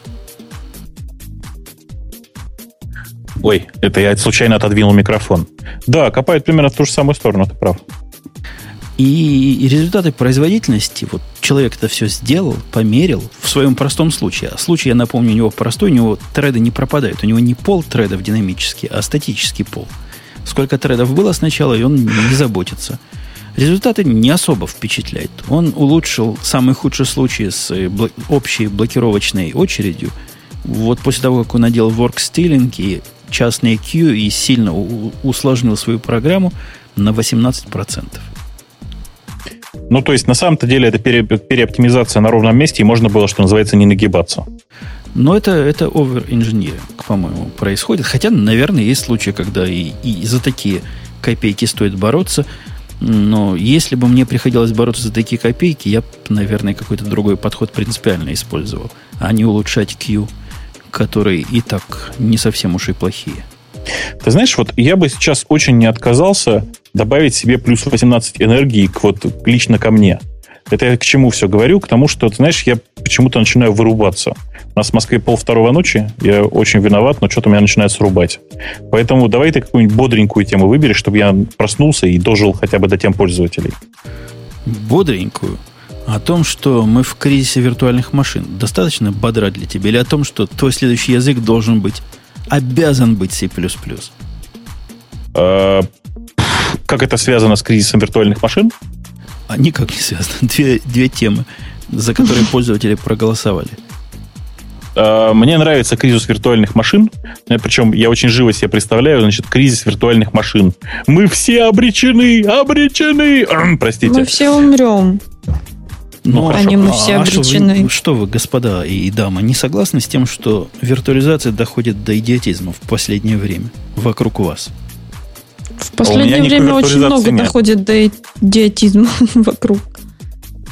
То есть у тебя нет такого, что хочется по нажатию кнопки создать виртуальную машину под конкретную задачу, и чтобы она изолированно делала все, что надо, и голова не болела. Вот надо тебе mail-сервер. Нажал кнопочку, опаньки, задеплоил имидж. Надо тебе трекер какой-нибудь, баг-трекер. Нажал, задеплоил. Надо тебе какой-то application сервер. Нажал, задеплоил. Каждый бежит в своем, в своем зачем? компьютере, потому что так модно. Так, но оно не, Нет. это, оно не выдержит, оно не тянет. Да ты что, ну что ты, Мариночка, конечно, выдержит, конечно, тянет. Это же не VMware, это же виртуализация на другом уровне. Но непонятно, зачем, Жень, понимаешь? На самом деле, эта история началась значительно раньше. Помнишь времена, когда все демоны, всех демонов вдруг, внезапно начали пересаживать с, в эти самые, в отдельные джейлы так, во времена FreeBSD и, собственно, в отдельные чруты в Linux. Приговорили при этом безопасность, да, да, да. И вообще да, безопасность, шмедопасность. Да. Вот э, до чего можно скатиться. Так, простите, и совсем до мышей можно ну, с, э, до размножаться. Упасть. есть, ну да. То есть мне кажется, что это вот, это вот оттуда все пришло. И вместо того, чтобы бороться с безопасностью на уровне приложения, люди решают, что а давайте-ка мы сейчас обезопасим себя на уровне э, виртуальной среды. Они, они не потому, что дурные, а потому что жизнь знают. Они понимают, что на уровне приложений невозможно бороться. Ну, они не умеют. Их, видишь, как с польски говорить, не тому языку учили. А это хоть какой-то путь. Это раз. Во-вторых, есть еще явная, явный плюс такого подхода, когда у тебя каждая аппликация в своей виртуальной машине живет. Они могут мигрировать с места на место, особенно в облаке это актуально.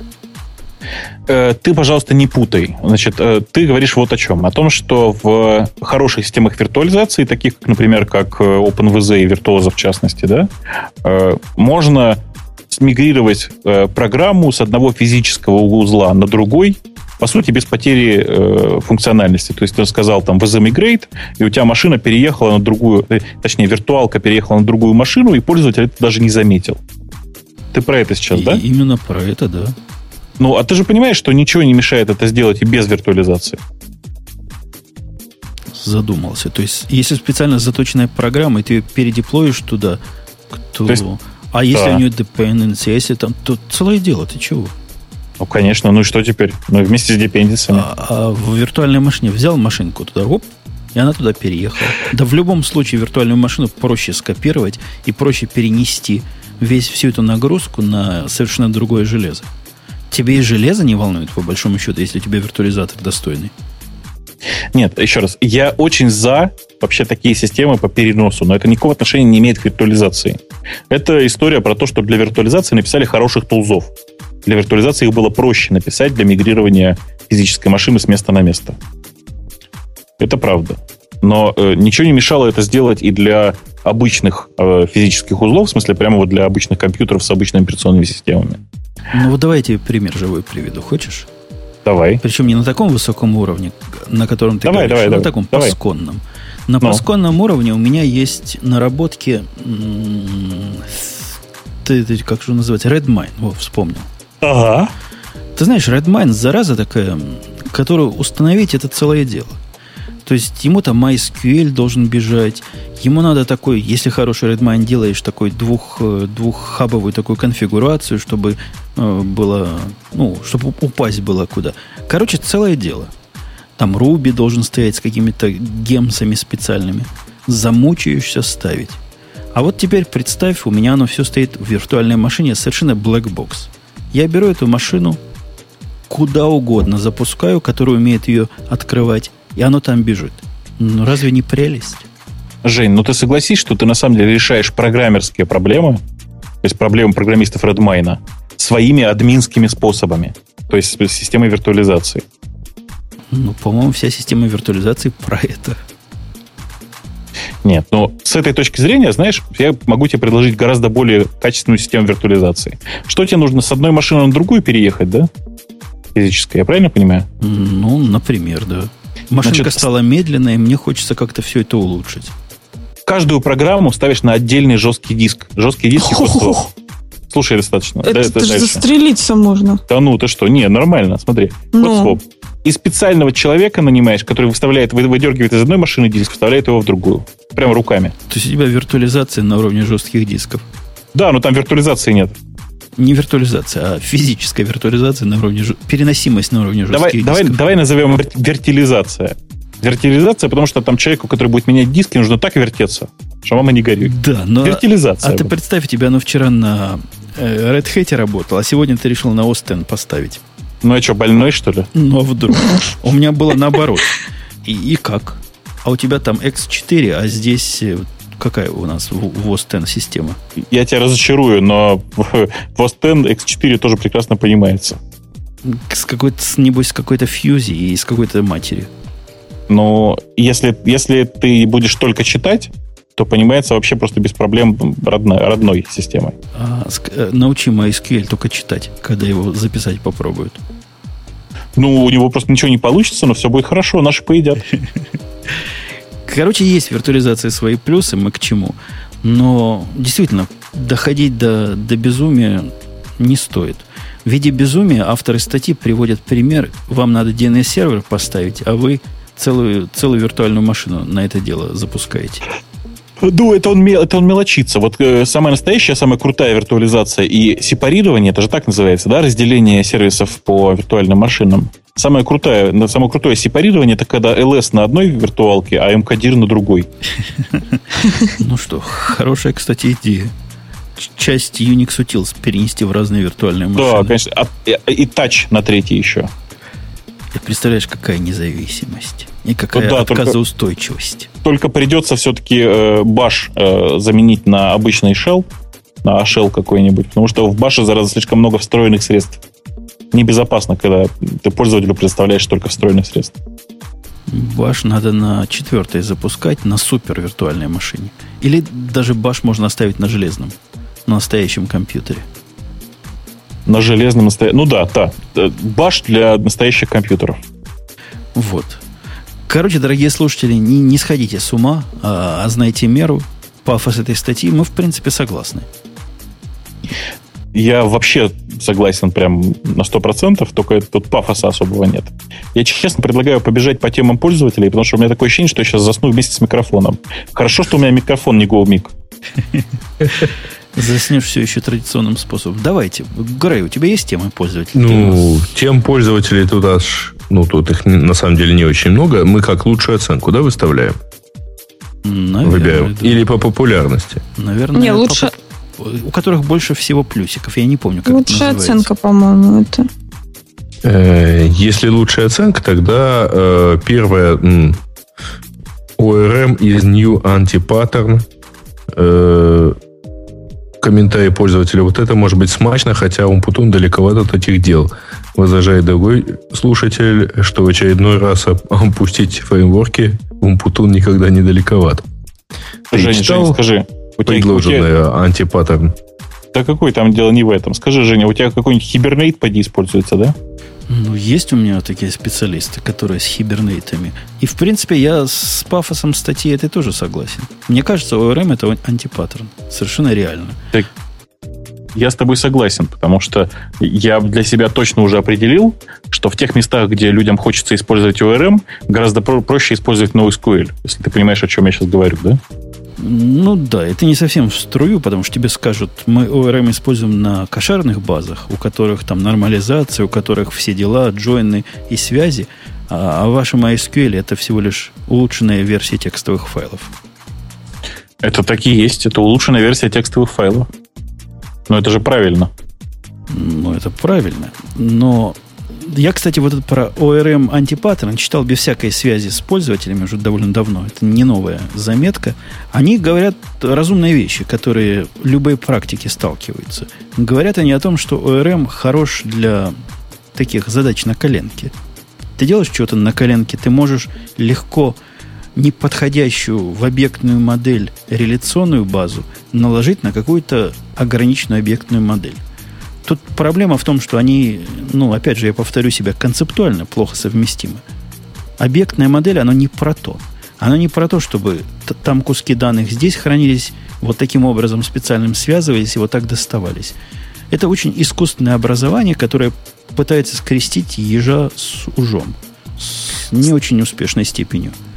Слушай, я по наивности когда-то давным-давно думал, что ORM это для тех, кто не смог выучить SQL. Не, на самом деле там Но... все хуже. Во-первых, им SQL надо знать. Конечно. А во-вторых, да. им еще надо свой собственный ORM язык знать. Э, просто моя практика, пока я несколько раз пытался пробовать разные, пытаться, фу, блин, пытался пробовать разные ORM, и единственный ORM, который мне показался разумным, это ORM, который встроен в Django. Я не знаю, видел ты его или нет, э, но там люди вообще без фанатизма. Они говорят, у нас есть вот такой простенький язык запросов, а все, что как бы не попадает под него, пожалуйста, через SQL. То есть, по сути, они сделали раппер вокруг э, выдачи SQL, понимаешь, да?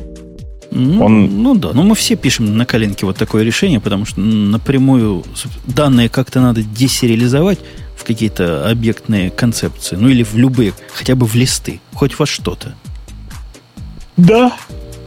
И просто это такое средство для десериализации, для, для более удобной работы с э, объектами, хранящимися прямо в базе. Э, это просто не средство для запросов. Угу. Поэтому... Пока совсем не заснул, давай пропустим эту тему, там дальше PHP.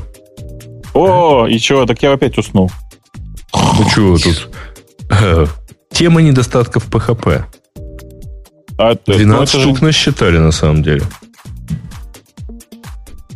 По лучшей оценке. Сужу. 12 ну, что ну, я пропустил тему про процессоры, дальше идет цитирование PHP 5.4, и дальше вот тут вот всякие bad recursion, no namespaces, confusing licenses, о, господи. А, тут у них еще и лицензии есть. Нет Unicode. Вот это я не понял. Ну, ну нет это, Unicode. Это, это, это bullshit какой-то. Ну, то есть у них есть у них есть rogue строки, которые, в общем, вполне канают за Unicode, и есть локальные строки, которые тоже вполне канают. Uh, confusing licenses, я не знаю, про что они сейчас. Давайте с, с э, снизу. С, на, на искость, да. А что у них за проблема с рекурсией? Они имеют в виду, что нет вот этой позорной оптимизации, которую Горд называет хвостовой рекурсией? Ну, я думаю, что да. Я думаю, что то, что нет э, там tail, tail, tail recursion optimization, видимо, у них вызывает другие ассоциации. Они называют bad recursion. Плохая рекурсия. Да. Recursion, да. А, bad, так. Э, много PHP модулей не thread Ну, понятно, что тут сказать можно. Uh, crippled for commercial reasons. То есть, что, в смысле, вот, вот что имеется в виду? Я не знаю. Я даже не знаю слова crippled. Мне стыдно. Ну, такие криво сделанные и плохо написанные, чтобы не разобраться вообще. А, так crippled, я понял, да. Близкое по звучанию слова. А, ну, я не знаю. Мне кажется, что все это надумано очень. Мне кажется, что главная проблема PHP заключается вовсе не в языке, ну, в языке тоже, конечно, а в его скажем, давайте так, его реалии, да, реалии использования. Его используют, в общем, довольно странные люди для довольно, для довольно странных задач. Нет, я не спорю, что среди программистов на PHP есть, ну, давайте честно говорить, примерно 0,7%. Умные люди, да. 0,7% тех, кто действительно могут на нем писать, и после этого можно читать. Но эти 0,7% их же так, так сложно искать. А что означает ну, их таинственный довод shared nothing? Это... Я же не знаю. Статью почитай. Так зачем еще и статью читать? А там... Э, а, пардон, сейчас. Еще и статью читать. А тут why I don't like... Слушайте, здесь же много чего написано. А? Э, про shared nothing. Так, shared nothing. Э, ну, во-первых, он э, считает, товарищ считает, что PHP это slow. Но он, видимо, не, ну PHP действительно очень, очень медленная. Не, ну как любой интерпретируемый язык, он в общем... Нет, не как любой. Нет, не как любой, не надо. Он даже на фоне других интерпретируемых языков очень медленный, это правда. Даже с Python сравнить? С Python примерно паритет, ты знаешь? Да. Смотря с каким да. сравнивать, опять же. Да. Ладно. Тут что, что интересно, да, сайты used MCHD. Ну, ладно. Они утверждают, я вот про а, дошел, да, что да, да. у них нет концепции тредов, что действительно нет. И... Нет, подожди, про треды было выше. Нет, shared nothing. А, а да, да, да. PHP да? doesn't have threads. И ты не можешь ничего разделять между разными PHP-процессами. Зачем здесь треды, процессы и разделения? Как-то каша, по-моему, в голове у автора. Хотя, может, это что-то PHP-шное такое. Может, они процессы вместо тредов запускают, которые не умеют обмениваться между собой никак. Я думаю, они просто ерундой какой-то страдают, прости. Shared Nothing это в современном мире, в том, в котором мы с Бобуком скалу любим. А это круто считается. Чем меньше shared, тем лучше. А Nothing это вообще идеально. А в идеале вообще твоя программа должна быть одной сплошной лямбдой, которая никак не аффектит э, то, что происходит за пределами ее скопа. Да, Ой, да, этого да, мы да, назовем... Слушайте, а вы же просто не дочитали на самом деле. А? А Facebook, пишет он, замечательный способ доказать то, что вот ничего не шарится, и что он медленный и так далее. Facebook, наверное, самый большой PHP сайт. Про Yahoo он, значит, не знает. У них 2, 2 с лишним миллиарда визитов в месяц, они используют 30 тысяч серверов. Это много. И если немножко посчитать, вы найдете, что один сервер управляется со 104 визит, э, визитами в час. Ой. Не, это фигня Ой. Ой, как смешно-то. Так Выведу. сервера... Давай, может, мы тайну откроем, Бобук, что сервера не только на отдачу работают. Да ну, тихо ты что? Пусть, Нельзя такое рассказывать. дальше думает. Ну да. ладно. А, да и, и да, читайте дальше. И доходит до полного абсурда. В прошлом году Facebook удвоил количество серверов. Зачем? Сомневаюсь, что они удвоили количество э, посетителей. Слушайте, офигеть, на самом деле. А в действительности, ну, как, как бы вам так сказать, вот у, у меня маленький, не очень большой сервер, точно у Фейсбука, они все мощнее, э, держит совершенно спокойно 50 тысяч визитов э, за сутки один. Там только PHP. Вот и MySQL. Вот что человеку сказать? Показать сервер? Нет, человеку надо объяснить, что, скорее всего, я не знаю, как там в Фейсбуке, но я чувствую, что у, него, у них рэшо, вот это фронтенд серверов, и, которые делают невидимую заднюю магию, наверное, один к ста. Я бы так предположил. Я бы предположил, что там еще статика есть в громадном количестве, которая отдается, э, ну, вот просто гораздо больше. То есть там вот как, какое-то количество, да, там на самом деле бэкэндовых серверов, которые, собственно, большую магию делают, их явно меньше должно быть. Ну, может, не один к 100, я бы сказал, один к 30, наверное. Ну, вообще, это совсем не то, что я говорил. Ну, ладно. Как, возможно, так как ты поняли еще 22 человека из наших слушателей. Сегодня у нас гиковский выпуск. Все это поняли, что я имел в виду. Бобок, у тебя есть что добавить? Не, у меня нет что добавить. У меня есть прекрасная там внизу тема, я считаю, просто такой прекрасный вброс. Вы не обратили внимания наверняка. Ну, Это ну. достаточно низкая. Там, значит, пользователь с именем GP-порт пишет, что Яндекс может сказать в свое оправдание. Считаем, посчитаем количество e-mail в новых хабровских темах про Google+. а, темы, темы про то, что, про то, как получать там инвайты, да? Да, да, да, конечно. Так вот, ага. э, люди там оставляют свои e-mail, соответственно, и, внимание, угу. значит, человек собрал статистику. Mail.ru 0 e-mail, Яндекс.ру 6 e-mail, Gmail 350 e-mail. Это фейл, спрашивает молодой человек. Но, но молодой человек, вы видите, в чем дело? Для того, чтобы попасть на Google+, нужен gmail аккаунт. Может, не, то, чтобы, не, не, не то чтобы он нужен, но дело в том, что те, кто пробовал оставлять э, э, аккаунт e-mail, который подключен Google Apps for Domain, а, ну, в среднем, в общем, э, оказывались не удел. Не, не то, что в среднем, там просто официально заявлено, что пока нет этой поддержки. Ну да. Э, не, ну, так... Э, безусловно, я, я, например, слал инвайты, и они доходили на людей, на, там, на Яру. Слушай, да я, я тоже слал эти инвайты, в общем, только, только не работает толком ничего. Э, что я хотел сказать? А, это во-первых. А во-вторых, конечно же, безусловно, это один из крупнейших файлов компании, ну, компании на букву Г. Какой компании, да? Ну, ребят, ну, вы, вы просто поймите, что эта схема с распространением инвайтов, она просто прекрасная.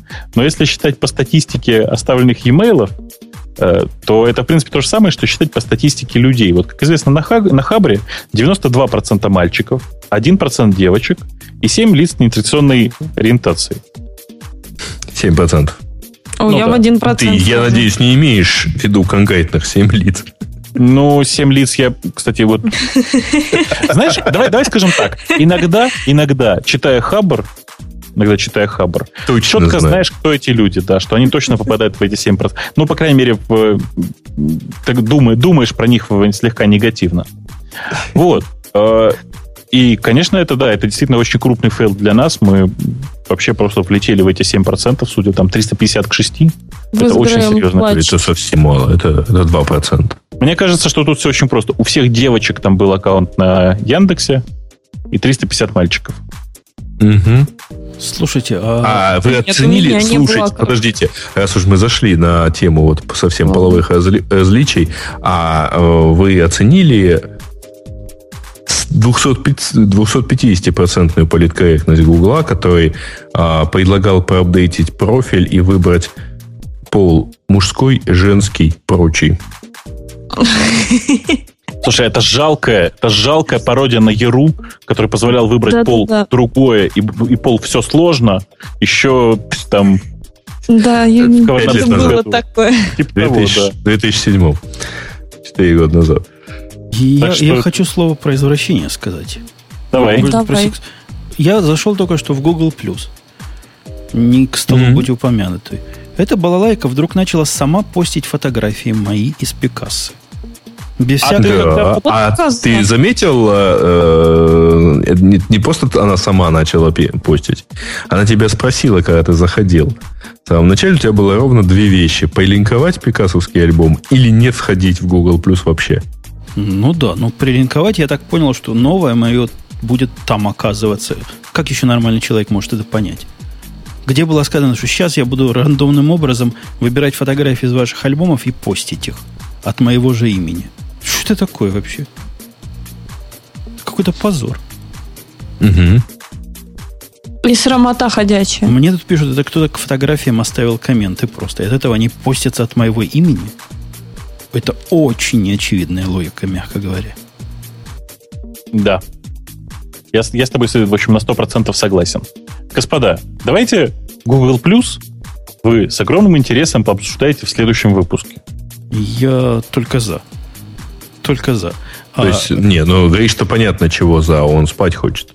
Очень. Не, я для того, чтобы не путать... А мы с Грэем хотим сейчас всякое низменное с, с высокими темами и не размывать в голове и в мозгу наших слушателей.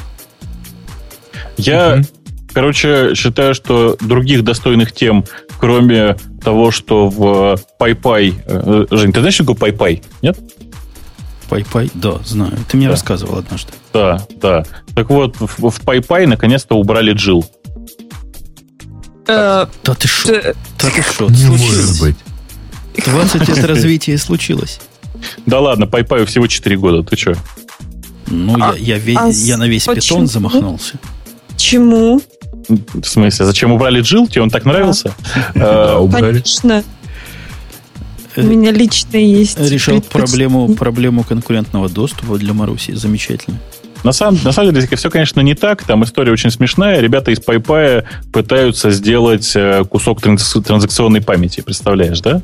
Я представляю себе, насколько это замедлит, замедлит PayPay. Единственный смысл для PayPay, ну, PayPay для меня сейчас был в том, что у него есть очень хороший JIT, который ускорял э, и очень сильно оптимизировал, конечно, быстродействие просто вот готовых скриптов. А что-то мужики, Если... мужики как-то немножко отстают. Уже весь мир, во всяком случае, тот, который я считаю, достойным, Миру. решил, что транзакционная память себя не очень оправдывает в практических приложениях.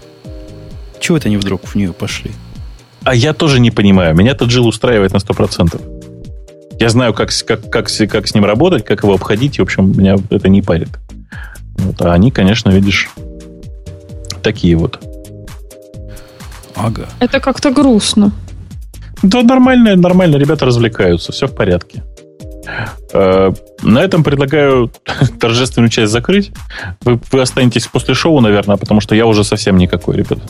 А, Прям совсем. Да, давайте за, за, за, закроем сначала шоу, а потом будем думать, что делать дальше. Давайте. Закрываю. Закрываю сегодняшний выпуск 200... 45. 45. 245. Это был Радио Ти. Особый такой выпуск первого числа каждого месяца, хотя мы не сильно загинали в гиковскую сторону. Нас тут, Бобук, с тобой... Ко мне один слушатель пришел и написал м, претензию. Почему, говорит, вы обсуждаете в своих гиковских выпусках исключительно high performance computing и NoSQL базы данных?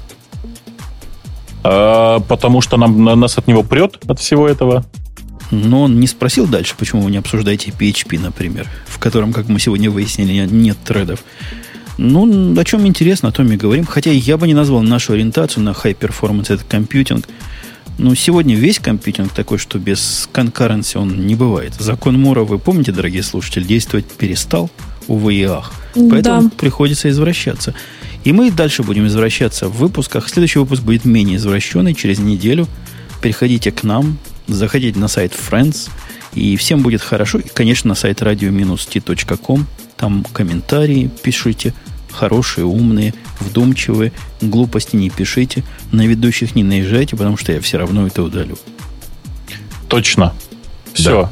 Всем пока. пока. Целую. Чмоки. Пока-пока. Пока. пока.